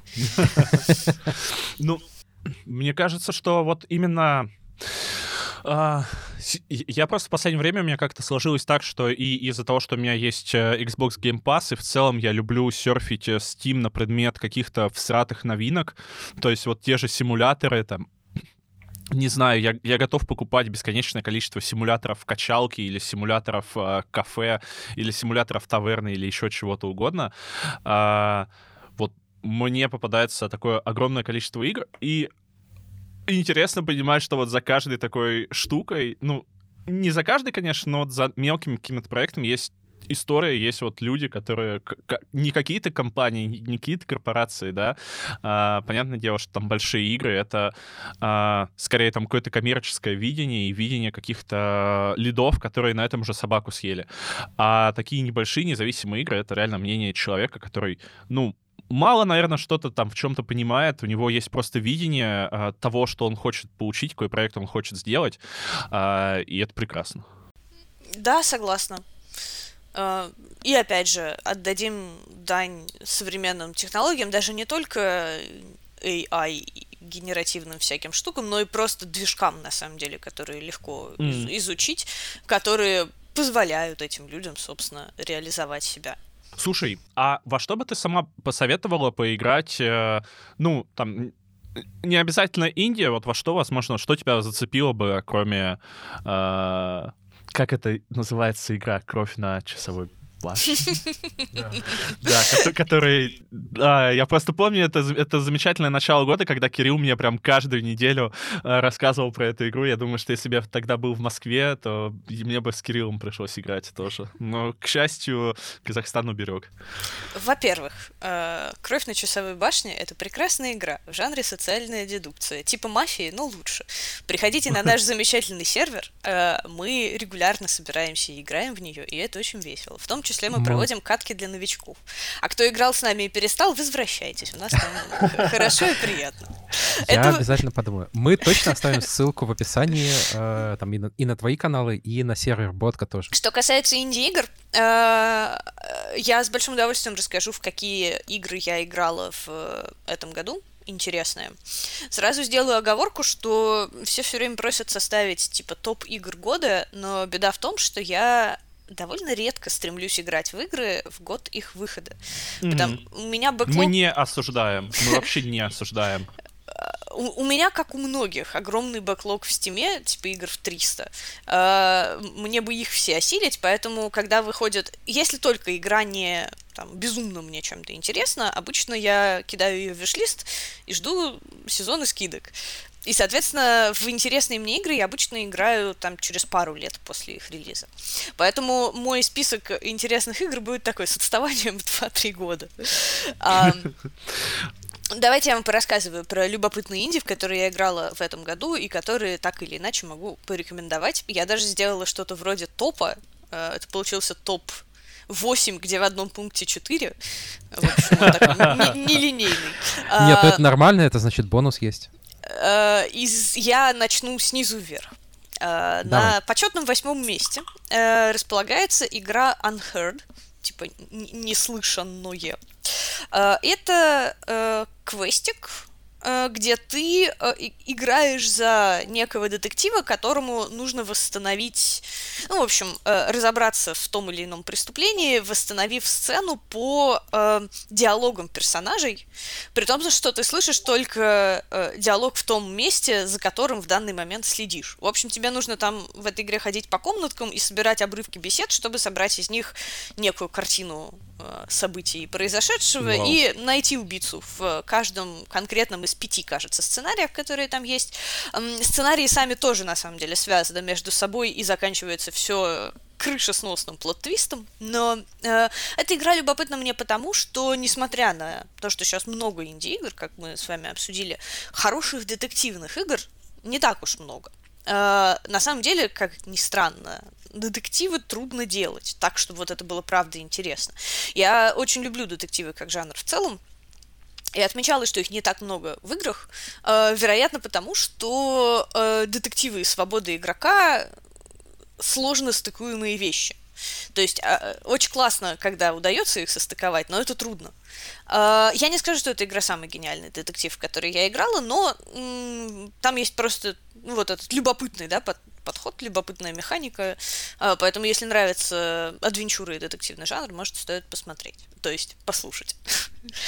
Ну, звучит очень прикольно, и э, механика как будто бы похожа на э, э, вирты в Киберпанке, если вы помните. Но там это было сделано довольно примитивно, а тут вот даже кажется, что по поглубже. Ну, опять же, не скажу, что игра мега глубокая, я просто люблю игры, которые, э, спойлер, э, в этом списке будет еще одна, которые берут какую-то неожиданный угол, короче, которые стремятся взаимодействовать с игроком через неожиданный медиум, да, то есть здесь, mm-hmm. здесь ты через, чисто через звуковые дорожки э, раскручиваешь ситуацию, это любопытно. Это именно то, для чего нужны инди, делать какие-то такие полуэкспериментальные, очень нишевые штуки, на мой взгляд. Uh, на почетном седьмом месте в моем списке игра uh, Back Firewall, о которой я писала у себя в каналчике, поэтому если вы вдруг на него подписаны, вы уже видели. Uh, суть игры в следующем. Это сюжетная адвенчура, где ты играешь за программу, которая, значит, которую загрузили на смартфон, чтобы она переустановила там операционную систему. А, а операционная система старая на смартфоне не хочет, чтобы ее переустанавливали, потому что с ее точки зрения это смерть, она перестанет существовать. И как она, система, э, объясняет тебе, ты вообще-то тоже умрешь после этого, потому что твоя единственная миссия в жизни это переустановить систему.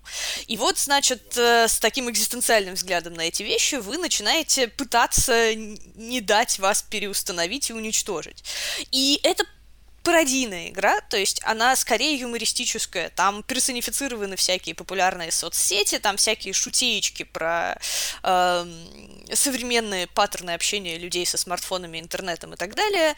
А, но на самом деле, чем она мне понравилась, э, ближе к концу эта игра скорее становится серьезной, полноценной экзистенциальной драмой на тему, а что делать, если э, Бог тебя не любит. Ну, Бог как, Богом для этих героев является пользователь, да, телефона, которого они боготворят, а, которого, естественно, задолбало, что у него старая какая-то всратая операционная система, которая тормозит и лагает, который просто хочет пользоваться смартфоном. А для вот этих выдуманных цифровых персонажей, это как бы конец света и мучительная экзистенциальная трагедия, которая в финале игры отыграна совершенно серьезно что э, тоже не так часто бывает в таких пародийно-сатирических историях, и чем мне она понравилась. Звучит обалденно, и вот знаешь, чем больше ты рассказывала, знаешь, чего у меня были сильные вайбы? И они становились все сильнее. Mm-hmm. Стэнли Парабл. Uh, однозначно, да. А, мне кажется, что эта игра вообще по тональности очень сильно похожа на работы Уильяма Пью, Стэнли Парабл сделали два основных чувака. Э, Дэйви Риден, который как бы за более серьезно драматическую сторону отвечал, и который потом сделал Beginner's Guide. А, и Уильям Пью, э, который, э, видимо, отвечал за более юмористическую сторону Стэнли Парабл. И он, у него есть студия Crows, Crows, Crows, которая сделала какую-то мобильную игру еще, в которую я не играла. И он еще выпустил игру Доктор Лангесков. У нее очень длинное название это игра, где ты пытаешься не дать игре запуститься, кажется, или что-то, или остановить э, запуск игры, которая выглядит как какая-то театральная постановка за кулисами, которой ты бегаешь. И она как раз вот такая, она бесплатная, кстати. Uh-huh. И она как раз полностью э, юмористически пародийная. Вот мне ее напомнила. Так что да, я, я согласна с этой ассоциацией. Я бы сказала, что Стэнли Парабл все же умнее и лучше, чем Back Firewall. Но э, поскольку Стэнли Парабл только одна, и мы ее уже прошли, э, эта игра тоже заслуживает внимания. Да, нет, звучит очень интересно. А, вот, на шестом месте э, в моем чартике игра Book of Hours. Э, одна из немногих в этом списке, которая вышла в этом году. Это свежая игра от Алексиса Кеннеди, который сделал Fallen London и Sunless Sea. Эм, и потом поругался со своей бывшей студии, его там несколько лет мучительно отменяли, так и не отменили, как я выяснила в октябре этого года, он помирился со своей бывшей студией, но в любом случае он ушел от них, и у него теперь совсем маленькая микро-инди-студия на двоих с еще одной разработчицей, и вот они сделали симулятор культиста, который кажется, относительно известен. А, а в этом году выпустили Book of Hours, который, в смысле, книга часов. Значит, это игра механически похожа на симулятор культиста. Это игра в карточке. У тебя там есть огромная библиотека, которую тебе нужно расчистить и починить, грубо говоря. Ты играешь за библиотекаря, который пришел в старую заброшенную библиотеку. А, и все в этой а, а, расчищаешь ты ее, чтобы читать в ней книги. И все взаимодействия в этой игре делаются через э, карточки, но интересно, то есть, короче, механ... сложно объяснить, в чем именно обаяние этой игры, потому что механически это такая алхимия, где тебе нужно соединять одни элементы с другими элементами на карточках. И, честно говоря, геймплейная она местами немного занудная. Но зацепила она меня своим миростроением, потому что м- вот эта вся алхимия, да? Ну, знаете, как игра жанра алхимия, где да, конечно, огонь с водой соединяешь. Вот смешиваешь все, все получается. Да-да-да. Кеннеди придумал абсолютно свой сеттинг, который на атомарном уровне состоит из каких-то им придуманных штук. То есть объекты там состоят не из атомов и молекул, а из мотыльков, зимы и острия. А, и каждый из вот этих концептов а, имеет в себе какой-то смысл, который даже интуитивно понятен. То есть э, мотыльки символизируют типа приходящее вдохновение, а зима символизирует э, тишину и концы, кажется, что-то такое. Э, ну, там, клинок, понятно, да, это что-то острое, резкое, опасное и так далее. И он, все, что есть в этом мире, все книги, все навыки, э, все школы магии, все предметы, э, раскладывает на вот эти вот достаточно немногочисленные компоненты, из которых он составил свой мир. И когда ты немного в это погружаешься, ты начинаешь понимать внутреннюю логику этого всего, и в этот момент тебя вскрывает, потому что ты оказываешься в как бы сеттингово это просто старый дом, ну, что-то такое английское, да, старая библиотека, там стоят, значит, какие-то э, бокалы вина, там стоят какие-то диваны, там стоят книжные шкафы, то есть э, ничего безумного э, с точки зрения внешней обертки сеттинга там не происходит. Но когда ты понимаешь, что диван в этом мире сделан не из ткани, а из грааля, потому что он мягкий, а грааль — это элемент, который отвечает за роскошь, удовольствие и искушение, да, ты вдруг, пони... ты вдруг смотришь на обычный диван с совершенно другой стороны. А, Звучит и... довольно крышесносно. А, это все воплощено в очень занудное перекладывание карточек. Я не буду а, перехайпливать эту игру геймплейно. Но мне кажется, что именно тем, кому интересно сеттингостроение, как такой подраздел нарративных студий, эту игру очень стоит посмотреть. Окей. Okay. При этом э, э, я вот э, смотрю параллельно трейлер, и интересно, что вот, ну, мне, необычно интересно, что в ней очень много разных красок. Причем не только каких-то более, ну, знаешь, немножко тусклых, приземленных, но и очень ярких, там много желтого, много такого ярко-голубого, красного. Это забавно. По виду выглядит как реально вещь, которую приятно играть зимой, а, вот так вот лениво перекладывать карточки. Да, да, да. Uh, уровень теплого клетчатого пледа в этой игре чрезвычайно высокий, потому что по сюжету ты читаешь книги, пьешь чаек и вино uh, и разбираешься в биографиях там многочисленных предшественников, которые жили раньше в этом гигантском доме. Uh, все так. Это довольно уютная игра, я согласна. Пункт пятый в моем э, чарте игр не только этого года. А, это игра Before Your Eyes, так сказать, перед глазами. Она вышла несколько лет назад, э, то есть все-таки еще молодая. Э, и с одной стороны, у нее много отзывов в стиме, а с другой стороны, я как-то случайно на нее наткнулась и совсем не слышала, чтобы о ней говорили, а концепция без малого гениальная. Идея в следующем. В эту игру нужно играть с веб-камерой. И все управление в игре э, происходит посредством моргания. Э, по сюжету ты э, это не спойлер, потому что с самого начала тебе дают понять, ты умер и некий таинственный, не совсем понятно кто, ну такая фигура в духе Харона, да, э, везет тебя не совсем понятно куда, и в какой-то момент ты начинаешь вспоминать свою жизнь, и она, собственно, проносится у тебя перед глазами. И основная часть игры это история героя, да, мы узнаем, что он там делал в жизни, это нарративная адвенчура, ты можешь принимать какие-то решения, там, э, согласиться стать музыкантом, как хочет твоя мать, или заниматься тем, чем к чему лежит твоя собственная душа и так далее, и так далее. Э, и э, фишка в том, что э, там э, в разных сценах немного разное управление, но во многих сценах, если ты моргаешь, сцена заканчивается. И, соответственно, э, может быть так, что ты хотел бы досмотреть какую-то сцену до конца, но ты случайно моргнул, и она оборвалась. И это очень клево эмулирует, ну, понимаете, да, ощущение того, что жизнь проносится перед глазами, mm-hmm. что ты, может быть, и хотел бы что-то вспомнить в деталях, а вот оно уже проскочило, и ты к нему не вернешься.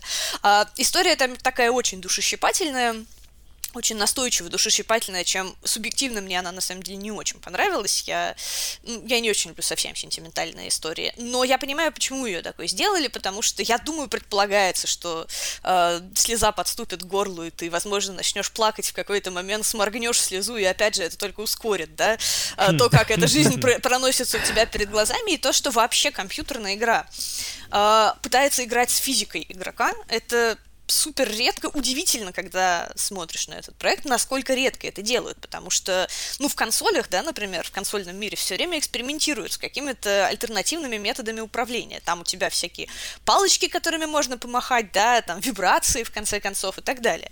На гитаре поиграть. На гитаре э, поиграть, да-да-да-да, купить какое-то дополнительное устройство, в, даже в мобильном мире с этим как-то взаимодействует. Ты там в играх можешь, не знаю, направлять на что-нибудь камеру аугментированную или размахивать как-нибудь телефоном, да. А на ПК такого совсем не делают, хотя, ну, веб-камеры есть все же у большинства людей.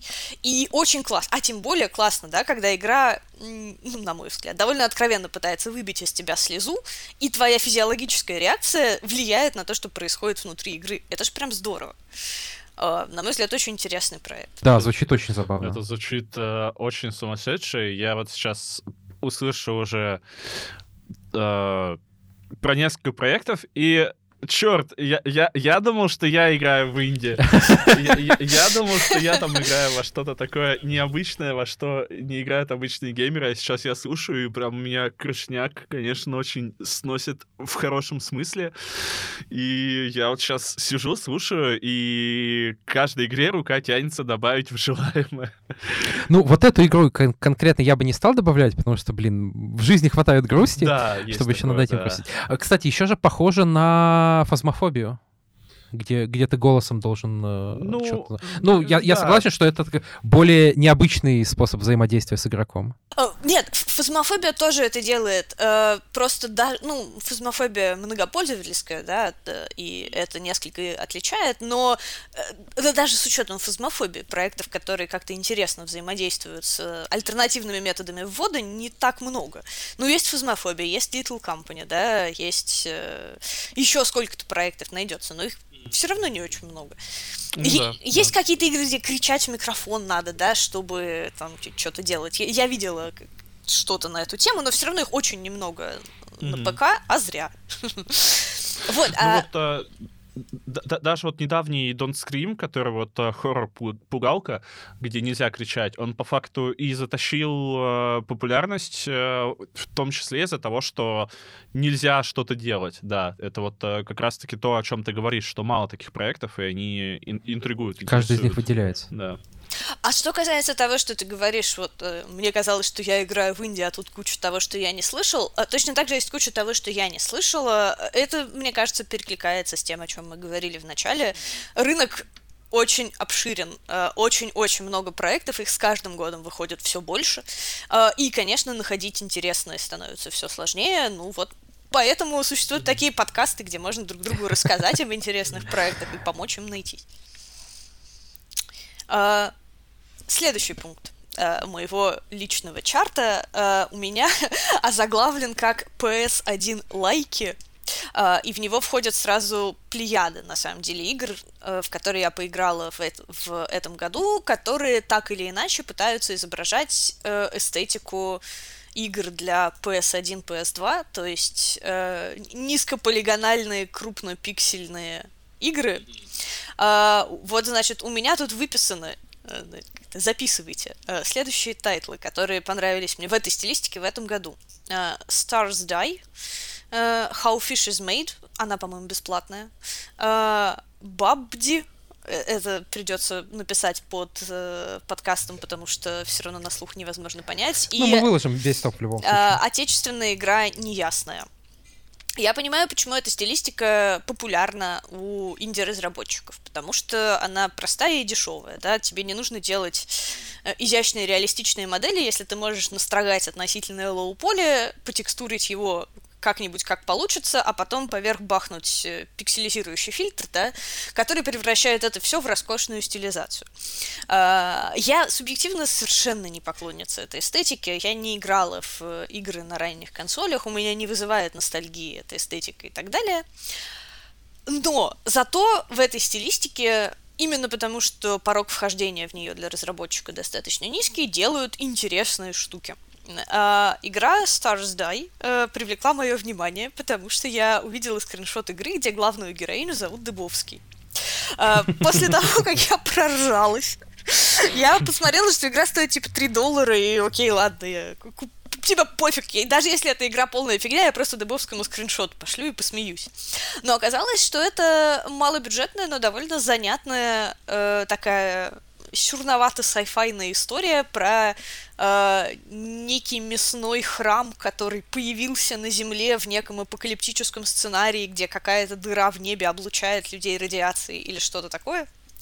А, в общем, это тоже необычная сюжетная адвенчура с некоторым количеством выборов. Я даже выбила все концовки в ней. Mm-hmm схожим образом, How Fish is Made — это сюрная игра, где ты натурально играешь за рыбу, которая э, катится по какому-то сумасшедшему коридору, в котором убивают других рыб, э, и ей нужно принять решение, отправиться она после смерти в ад или в рай. Вот, вот примерно настолько шизоидно там все внутри этой игры, и там есть, по-моему, четырех, что ли, минутный музыкальный номер с танцующим лобстером, кажется, который нельзя пропустить. А, и ну, в общем, ты смотришь на это, и ты понимаешь, что кто-то вылил всю душу в этот проект. А, очевидно, его делали не ради коммерческого успеха. А, очевидно, вот кто-то просто сделал то, чего ему хотелось, и я счастлива знать, что кому-то в мире хотелось сделать игру про рыбу, которая скачет по коридору, где танцуют лобстеры, и она выбирает попасть ей в рай или в ад. Я сейчас просто смотрю на этот трейлер, и я не знаю, как на такое реагировать, но мне кажется, это великолепно абсолютно. Ну, Мир точно стал лучше с, с наличием Вот, да, да, да, я тоже так думаю. А, что касается игр Бабди и Неясное, а, это обе из них это симуляторы хождения по городу, только одна в э, неясная в российской глубинке где-то, а, а Бабди в неком сумасшедшем выдуманном городе, который по вайбам напоминает мне Норильск, хотя не имеет никакого к нему отношения. А, и там, и там ты исследуешь э, некоторые пространства. Ну, понятно, неясная такая очень отечественная история про некий сюрный город, где из механик ты можешь, по-моему, только есть чипсы и курить сигареты. Э, Бабди более интересная и более сюрреалистическая. Э, там прям такой целый городок с открытым миром, где можно летать, можно ползать по стенам и можно исследовать его во всех концы. Э, Опять же, эта стилистика хорошо располагает к тому, чтобы просто сделать какой-то такой, знаете, ну вот закрытый городок, да, некий скейп, некое пространство, в которое можно напихать чего угодно.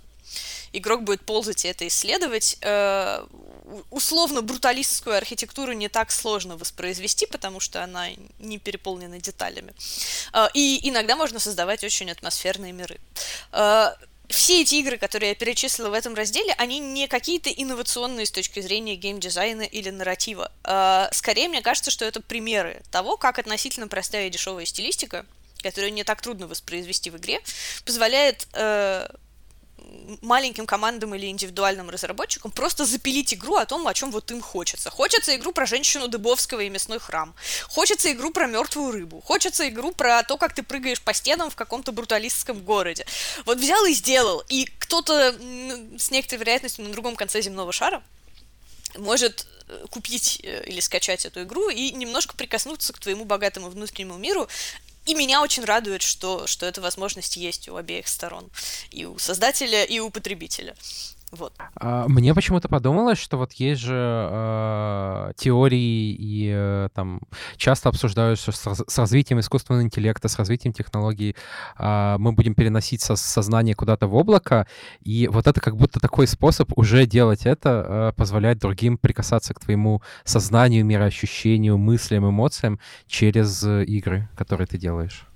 Ну, знаешь, э, если так об этом думать, тут на самом деле можно сделать следующий шаг и задуматься о том, что человечеству всегда была доступна такая форма бессмертия. Э, человек вообще значительно отличается от других животных именно тем, что он способен э, в отложенную коммуникацию, в смысле он способен производить некий нематериальный продукт, культурный, да, который позволит э, другим людям, отделенным от создателя этого продукта, либо пространственно, либо во времени, соприкоснуться с ним через этот культурный продукт.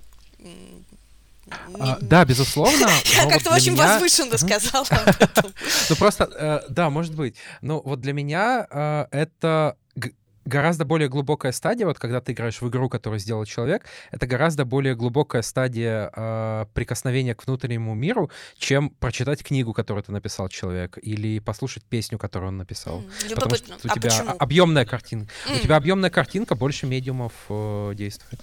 Э, ну, э, игры действительно отличаются от других э, видов искусства тем, что они такие, как будто с глютаматом, да, интерактивно сделает любое переживание ярче. Э, неизбежно. Я согласна, с этим тоже наблюдала это. Э, и да, это интересно. Особенно, особенно если это игра, где э, рыба прыгает, и причем вот посмотрите трейлер, мы напишем все названия игр в комменты. Потому что рыба там не просто прыгает, она прыгает бочком. Да, все так. Как же это шикарно. Дальше в, в моем топ-3 для разнообразия будут э, менее безумные проекты, а игры, в которые еще и играть приятно, на мой взгляд. По крайней мере, э, пункты 2 и 3 на первом месте э, все своеобразно. И пункт 3 это игра э, Вильдермиф. Она вышла тоже некоторое время назад, а еще она какое-то время была в бете до этого. Э, но вот так вот, и я играла в нее еще в бете, но полноценно я в нее поиграла в этом году. Это игра, которая по описанию звучит как что-то, что не должно, на мой взгляд, работать, потому что там идея в следующем. Это тактическая игра, фэнтезийная, э, с полугенеративным сюжетом где типа ты собираешь партию персонажей, и они проходят некоторую историю, но в этой истории только часть ивентов, э, часть сюжета написана сценаристами, а часть собирается из таких э, комиксов, Э, которые, э, типа, зачины тоже написаны сценаристами, но ты сам выбираешь, как развиваются события, и я просто как сама игровой сценарист ужасно скептически смотрю на такие вот полугенеративные сюжеты, которые выбираются из пула рандомных ивентов, потому что они очень редко собираются на самом деле в любопытную историю. Э, пока что вот делать длинные любопытные истории программы еще не научились, на мой взгляд.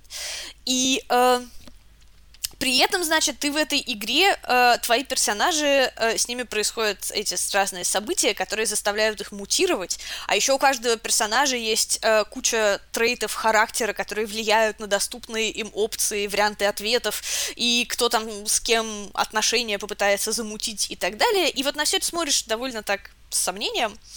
А из этого собрали прям великолепную игру.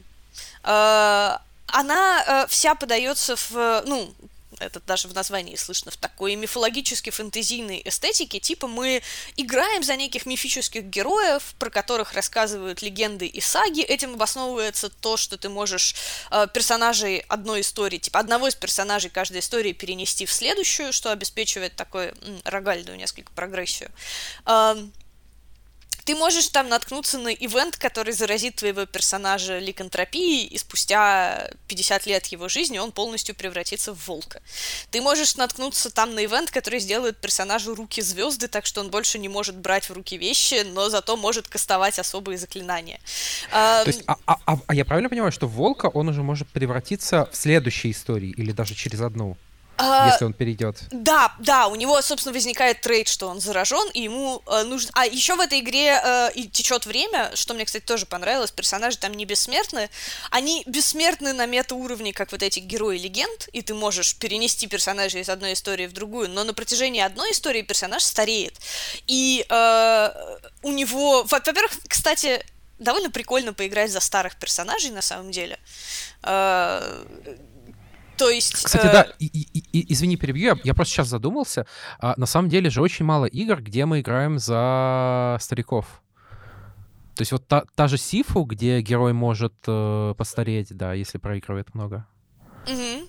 Ну, просто, просто такое наблюдение. Uh, да, этот мотив ожидаешь в играх в генетику в широком смысле. Была вот, я помню, такая игра Massive Chalice, смысле большая чаша, а, где ты играл за как бы за королевство, в котором нужно было, по сути, заниматься э, как это, разведением героев. В смысле, там герои могли рожать других героев, и тебе нужно было ну, как-то выводить нужные тебе черты, да, у следующих поколений.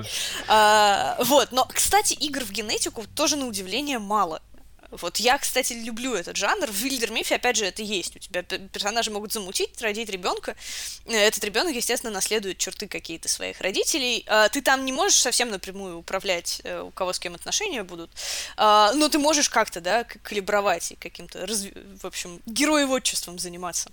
Короче, мне кажется, я не очень внятно в деталях объяснила прелесть этой игры. Наверное, суть в том, что в ней много систем, И когда мне говорят, смотрите, у нас игра с сюжетом, но в ней очень много систем, я всегда на это смотрю со скепсисом, потому что м- сюжет через системы работает редко. А вот в этой игре им это прям удалось, потому что истории ощущаются как истории в ней. А, и также это просто клевая тактика с довольно необычным сеттингом. Там есть э, просто любопытные такие фишечки.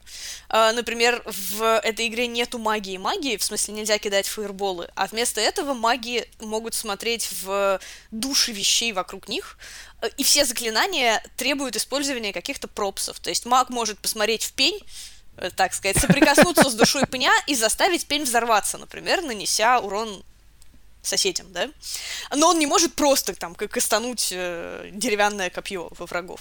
А, это, например, геймплей за магов вообще в этой игре делает совершенно другой, другим, потому что маги перестают, просто в некоторых играх маги это, знаете, такие типа лучники другого цвета. Ну, то есть они тоже кастуют проджектайлы с дистанции и все. А здесь маги привязаны к объектам на карте боевой и совсем иначе с ними взаимодействуют сразу. Это очень любопытно само по себе. Вот. В общем, просто очень хорошая игра звучит однозначно круто. Я себе добавил виш-лист. Прям очень интересно попробовать будет, правда. Как будто бы вот людям, которым понравилась Baldur's Gate, э, понравится и эта игра. А, кстати, согласна. У них э, много общего, ну, строго говоря, и в дизайне, да, и то, и то тактическая фэнтези-игра. Но и в вайбах у них общее есть. А, понятно, что Вильдермиф гораздо дешевле, в смысле, там, 2D-шные спрейтики бегают, не, не нужно ожидать катсцен с э, сексом с тентаклями, а, но, а, но, но что-то в вайбе есть, я согласна. Эх. Ну, причем, даже вот по твоим рассказам, все игры, ну, большая часть игр, которые ты называла до этого, они заставляют задумываться, в том числе о каких-то высоких материях. А я пропагандирую... А, как сказать, что, Кирилл, что я пропагандирую? Гедонизм. Ну, гедонизм в том числе, но еще в какой-то степени... А, приземленность. Приземленность контента. То есть а, а, я люблю иногда подумать, э, по поиграть, залипать во что-то великое и крутое. Но, если честно, вот после э, усталости там э, на работе, в жизни или еще в чем-то, очень кайфово э, попробовать что-то вот такое базовое. Вот что-то, что не будет сильно напрягать твой мозг, а вот ты просто получишь удовольствие, и это прям игра звучит как вот ну, какое-то приятное времяпрепровождение и получать, получение удовольствия без какого-то дополнительного комита на что-то. А, я очень хорошо понимаю, о чем ты говоришь. Э, у меня было несколько лет, когда я бесконечно играла в рогалики тактические разного рода. А, судя по тому, что я перестала это делать, когда мне прописали антидепрессанты, я так это провожу. Конечно, э, корреляция не означает каузации, но у меня есть серьезное подозрение, э, что эти вещи как-то связаны между собой логически, э, потому что у меня не было, скажем так, когнитивного ресурса, например, погружаться в какой-то интересный сеттинг. Да? Мне хотелось быстрого дофаминчика, вот я это покликала, врагов закликала, прокачалась, да, удовольствие, кнопочка в мозгу срабатывает. Эм, так что хорошо понимаю, о чем ты говоришь. И, кстати, по стечению обстоятельств, э, игра на втором месте в моем списке как раз рогалик. Совсем-совсем рогалик.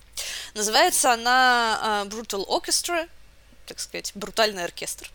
Uh, и uh, это очень своеобразный рогалик. Uh, геймплейно совершенно традиционный. Uh, ты играешь за партию из трех персонажей, которые по такой очень слейзеспайеровской структуре идут, да, по некому миру, выбирая там налево, направо или прямо им пойти. В тактических боях дерутся с врагами, прокачиваются, убивают босса.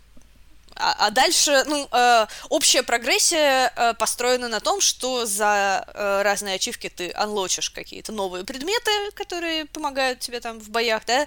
А плюс э, в игре довольно много игровых персонажей, э, каждого из которых ты тоже там анлочишь, выполняя некоторые условия, э, уникальные для каждого из этих персонажей. Почему эта игра привлекла мое внимание?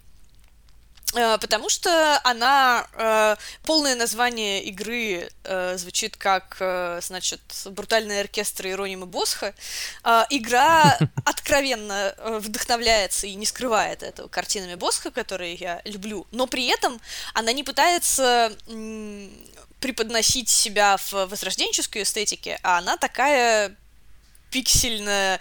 И диалоги, например, там написаны скорее в каком-то чуть анимешно-разговорном тоне. И вот это странное пересечение, там некоторые противники буквально с картин Босха перерисованы, но при этом все это пиксельное. И говорят эти персонажи скорее как-то приземленно разговорно, вот на этом пересечении создается какой-то очень уникальный сеттинг. И меня, то есть геймплейный вроде бы довольно традиционный рогалик, э, хотя не совсем об этом я сейчас скажу. А с точки зрения чистой эстетики и сеттинга, э, что-то очень самобытное. Мне кажется, это клевое сочетание, как раз если тебе, по сути, хочется позалипать, но тебе надоела 115-я игра в классическом фэнтези или с антропоморфными животными. Почему-то мне последние вот как-то пару лет очень много стало попадаться на глаза тактических игр с антропоморфными животными. Я больше не могу их видеть. А, вот. А здесь что-то свое эстетически. Прикольно? Ну как свое, босховское.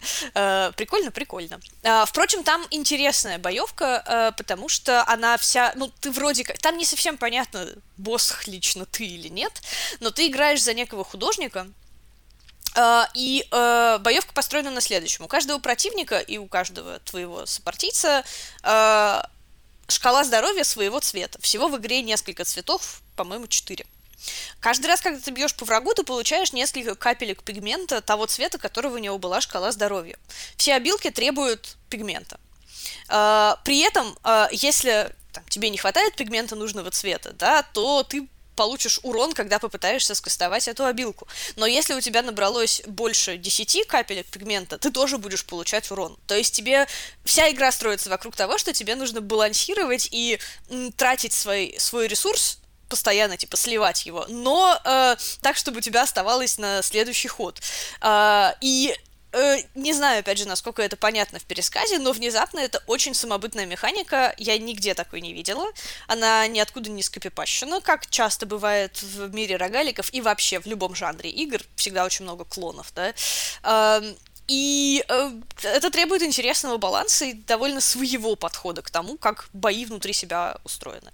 Вот, поэтому, если хочется поиграть в рогалик, но надоели прям прямые клоны Slay the Spire, можно поиграть вот в этот, например. Звучит очень... И, и звучит, выглядит очень интересно и, правда, самобытно. Я посмотрел, и я... Ну, однозначно э, дизайн прям какой-то я, я, я даже не могу подобрать какой-то эпитет.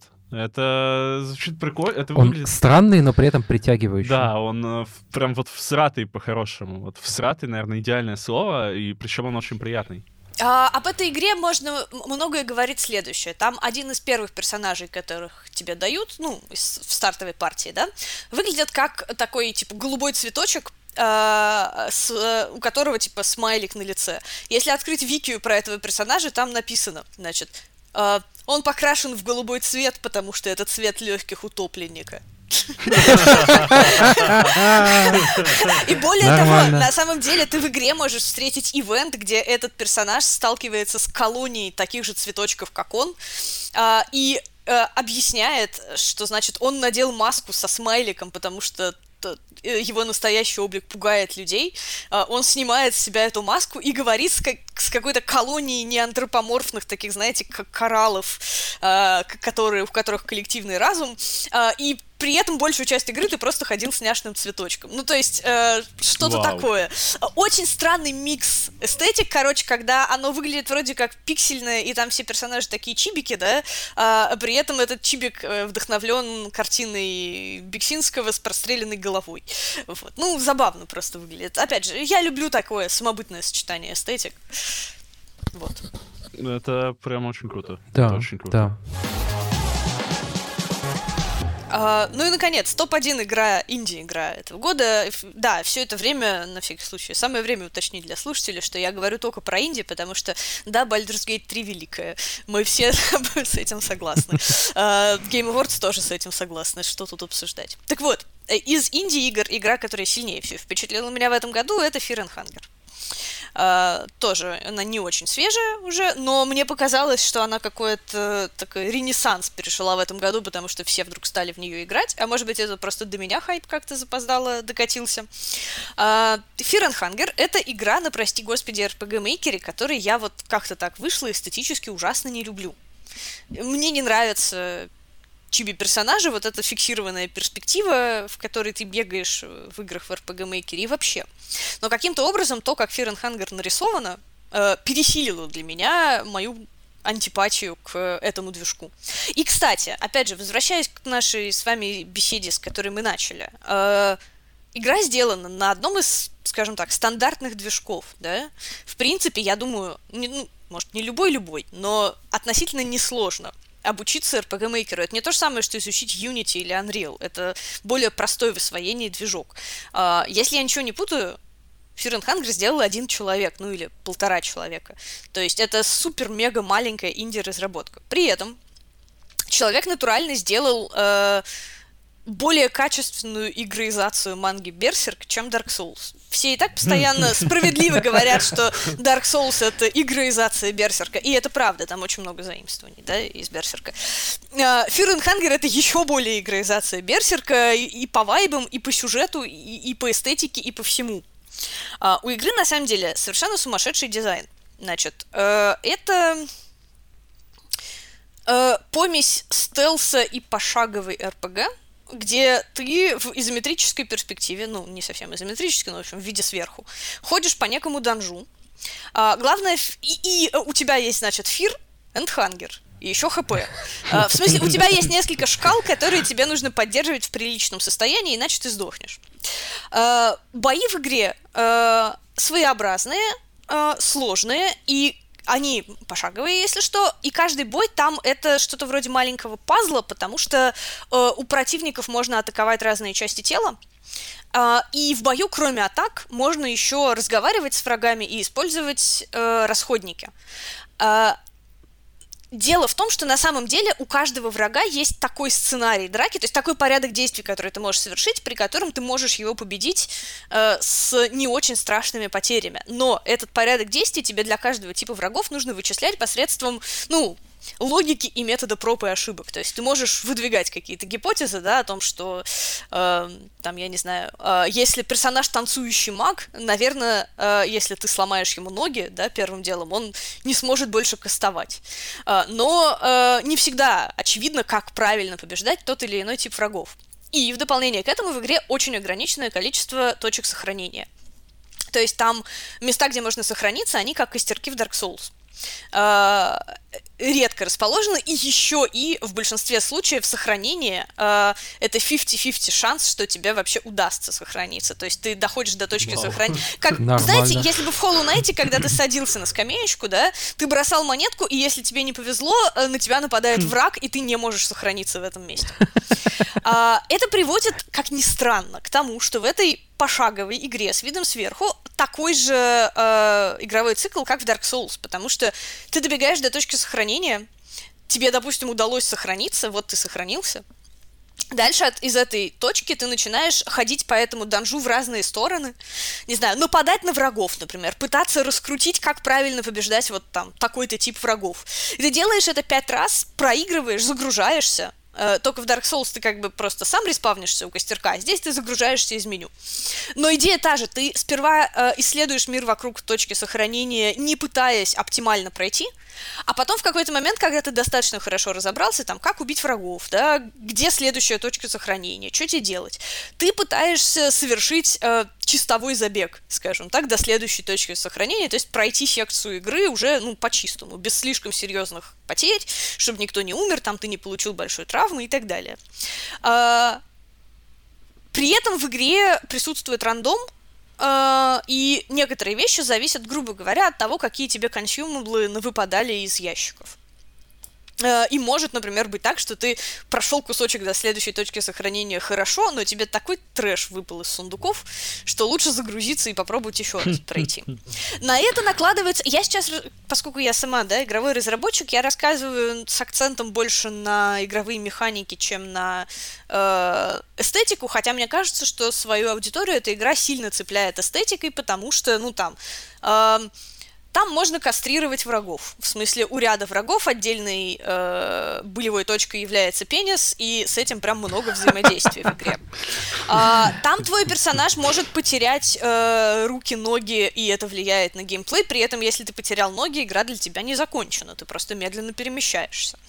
А, там э, просто очень интригующий сеттинг. Мне, например, э, не, сейчас не буду вдаваться в пересказ всего сеттинга, но мне э, очень понравилось, что э, два древних бога, таких очень архетипических, бог э, войны, насилия и богиня любви, в каком-то смысле инвертированы по смыслу, потому что про бога насилия говорится, что он э, любопытен и открыт к новому, а богиня любви на самом деле олицетворяет собой некое такое удушающее начало, которое, с одной стороны, отвечает за воспроизводство рода людского, понятное дело, да, а с другой стороны, именно поэтому пытается лепить новых людей по образу и подобию того, что, значит, она полагает правильным. И, в общем, э, так вот, знаете, если посмотреть на стереотипы, ты ожидаешь, что, ну, типа, бог войны и насилия злой, а богиня любви добрая. Но если чуть-чуть погрузиться в лор этой игры, они начинают выглядеть немножко наоборот в каком-то смысле. Вот. И это тоже любопытно. То есть в этой игре, на самом деле, огромная куча прикольных деталей. Э, персонажи, которые кажутся однозначными врагами, но на самом деле их можно рекрутировать к себе в партию. Э, персонажи, которых э, для сюжета нужно таскать с собой, при том, что в бою они прям вот откровенно мешают тебе. То есть, если ты взял этого персонажа в партию, тебе сложнее играть, но там ты получишь какую-то сюжетную награду. И вообще куча-куча таких вот... то, что у каждого из четырех игровых персонажей своя предыстория, своя мотивация, и э, ты выбираешь одного из них, но истории других ты тоже по кусочкам там можешь собрать в этом мире э, и встретиться с ними, с каждым из них в каком-то своем месте. Э, очень крутая игра, и для мегакамерного проекта от одного все-таки, надеюсь, я не путаю, что от одного человека. Да, да, да, да, да я, уже, а, я уже проверил, да. Она прям вот, вот Э, мы уже, уже употребляли слово самобытный, да, сегодня, но вот тут прям вот, вот человек просто пошел и сделал вот что ему хотелось. Вот хочется ему, чтобы в игре можно было кастрировать врагов, он пошел и сделал. Я на самом деле, это, это звучит забавно, но я привожу это в пример, потому что, ну, мы все понимаем, современные игры позволяют почти любое насилие, но очень цензурируют любые сексуальные темы. А, в этой игре их довольно много, причем это такие мрачно-сексуальные темы местами. Я не буду вдаваться в совсем подробности, но там вещи похуже кастрации есть, прямо скажем. Но поскольку это делал один человек, вот он что захотел, что счел нужным, то и сделал да, а, да, поскольку он фин, его там никто не попытался цензурировать с какой-нибудь стороны, а, и поэтому мир встретился с э, порождением его безумного больного сознания. Кто-то, кого-то это, может быть, возмутит, а я нахожу это крутым. Ну, то есть, э, мне и субъективно нравится мир этой игры, но и, скажем так, если немножко отдалиться от этого, я нахожу классным, что э, человек без ограничений смог воплотить э, свои идеи, э, даже те из них, которые довольно провокационные и которые совершенно очевидно в любой более-менее крупной корпорации подверглись бы цензуре. И поэтому мне кажется, что это вот эм, как-то изящно подводит нас снова к началу нашей беседы о том, что э, разработка одиночками или малыми группами э, дает много возможностей авторам и потребителям. Я причем сейчас пока пристал э, скриншоты из игры, вообще какие-то арты, чувствуются вот эти вот э, ну, понятное дело, чувствуется и влияние Берсерка сильное, и какая-то вот финскость, вот э, какая-то вот ск- скандинавские нотки, реально, э, разработчик, потому что э, ну, из Финляндии, и чувствуется какая-то такая эстетика. Прям, ну, выглядит интересно, выглядит интересно, звучит еще более интересно. А, и вот все эти какие-то мелкие детальки, боевая система и то, как это смотрится, и все эти возможности игровые прям завораживают, завораживают. А, я бы сказала об этой игре, что она совершенно точно не для любого. Ну, то есть я очень хорошо понимаю, что многие люди просто испытают фрустрацию, и если знаешь, в Dark Souls прикольно перепроходить одного босса 15 раз, потому что Э, ты прокачиваешь свой скилл, и когда ты на 15-ю попытку босса побеждаешь, ты чувствуешь, что ты стал лучше.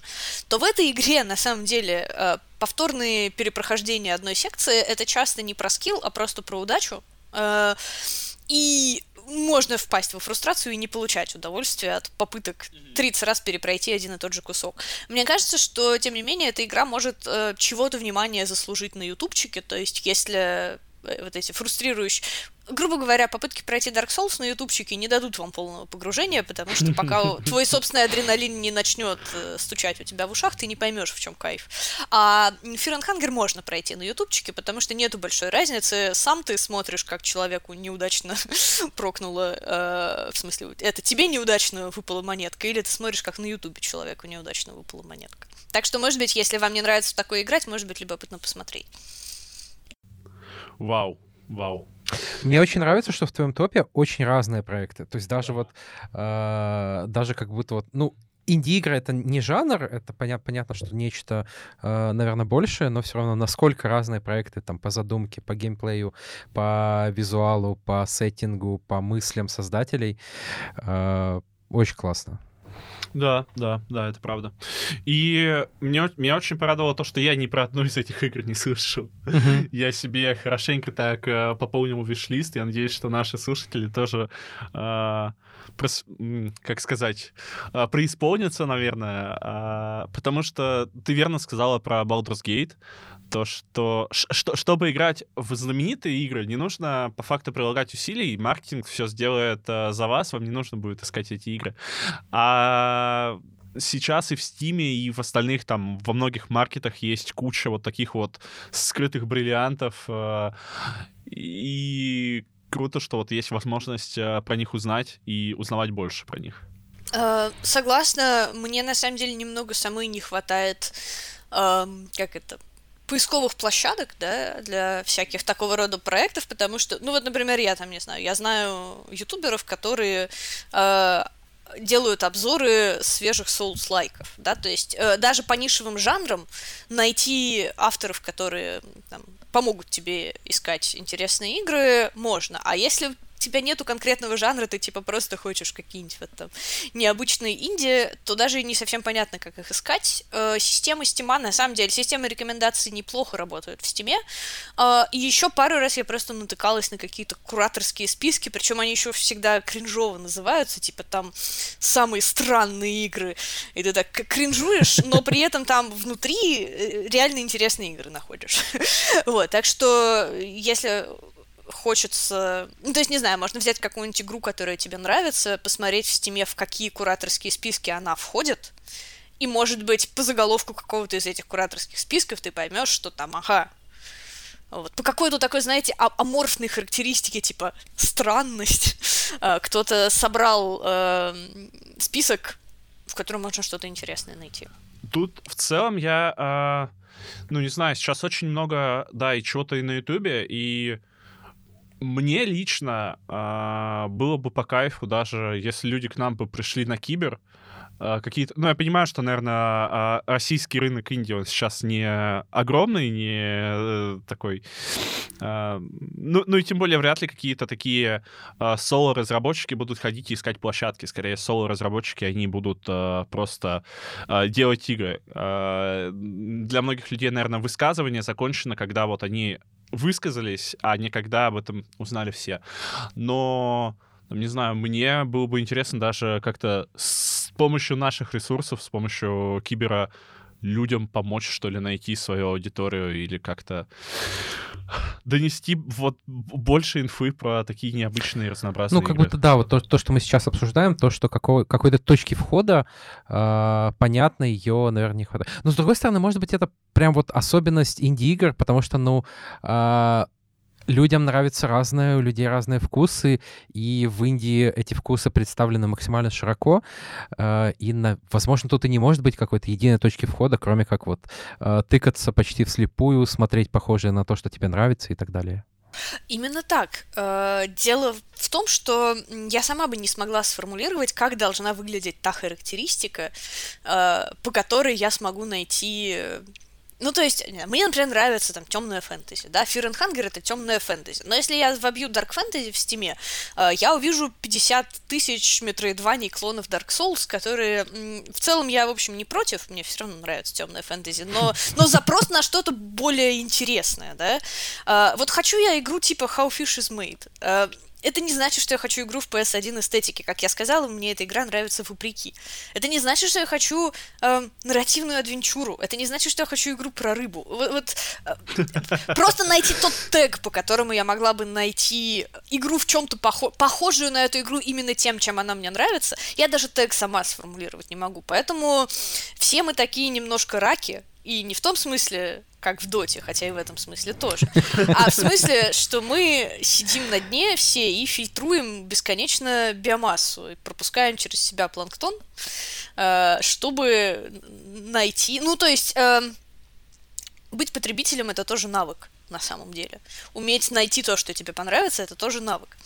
Поэтому в более лихие свои годы я э, очень так высокомерно говорила, э, что если вы там, знаю, посмотрели фильм или поиграли игру, и она вам не понравилась, это значит, что вы просто не скилловые потребители, не умеете находить те продукты, которые вам понравятся.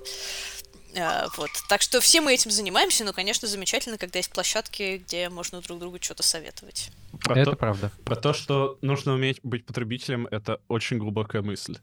А еще более глубже мысль про то, что все мы раки. Нет, мысль про то, что все мы раки, мне очень понравилась, да. А, я много думала о том, что нужно уметь быть потребителем, когда делала ремонт уже достаточно давно. Я поняла, что... Господи. Сколько же вещей нужно узнать, чтобы просто сделать ремонт, хотя казалось бы. Ну так вот так, вот так и видеоигры. Поэтому я пока что выбираю съемное жилье, как будто бы а, ограждая себя то, что за меня какие-то вопросы решают. Это полностью валидный жизненный выбор. Что ж, очень-очень-очень классно посидели, мне кажется. Я узнал очень много нового. И, причем я не знал, что я это хочу узнавать, но я э, очень рад, что я узнал столько классных игр. И в какие-то я точно хочу попробовать, не во все, но э, несколько меня очень заинтересовали. Э, надеюсь, что нашим слушателям тоже понравилось. Спасибо тебе большое. Большое спасибо, что пригласили. Я думаю, что будем рады, да, еще как- как-нибудь созвониться, да, да, еще ну, ты, ты, скорее всего, продолжишь играть в игры, и, наверное, через какое-то время у тебя будет э, новый список из э, интересных индюшек, которым тебе захочется поделиться. А, да, э, большое спасибо. Всегда приятно поговорить о вещах, которые тебе нравятся, особенно действительно, если это, ну, не самые какие-то хайповые, а довольно нишевые вещи, потому что, помимо всего прочего, я просто рада всегда э, попиарить то, что мне понравилось, если оно особенно какое-то такое не очень заметное, как некоторые игры в моем списке. Супер. Тогда э, мы с тобой прощаемся. И э, еще раз спасибо, что пришла. Ну и, собственно, с нашими слушателями мы тоже прощаемся уже. Супер. Тогда еще раз всем пока. И огромное всем спасибо. И вы точно обязаны написать нам в чатик свои любимые индюшки. Будем рады. Свои любимые инди Всем пока. Всем спасибо.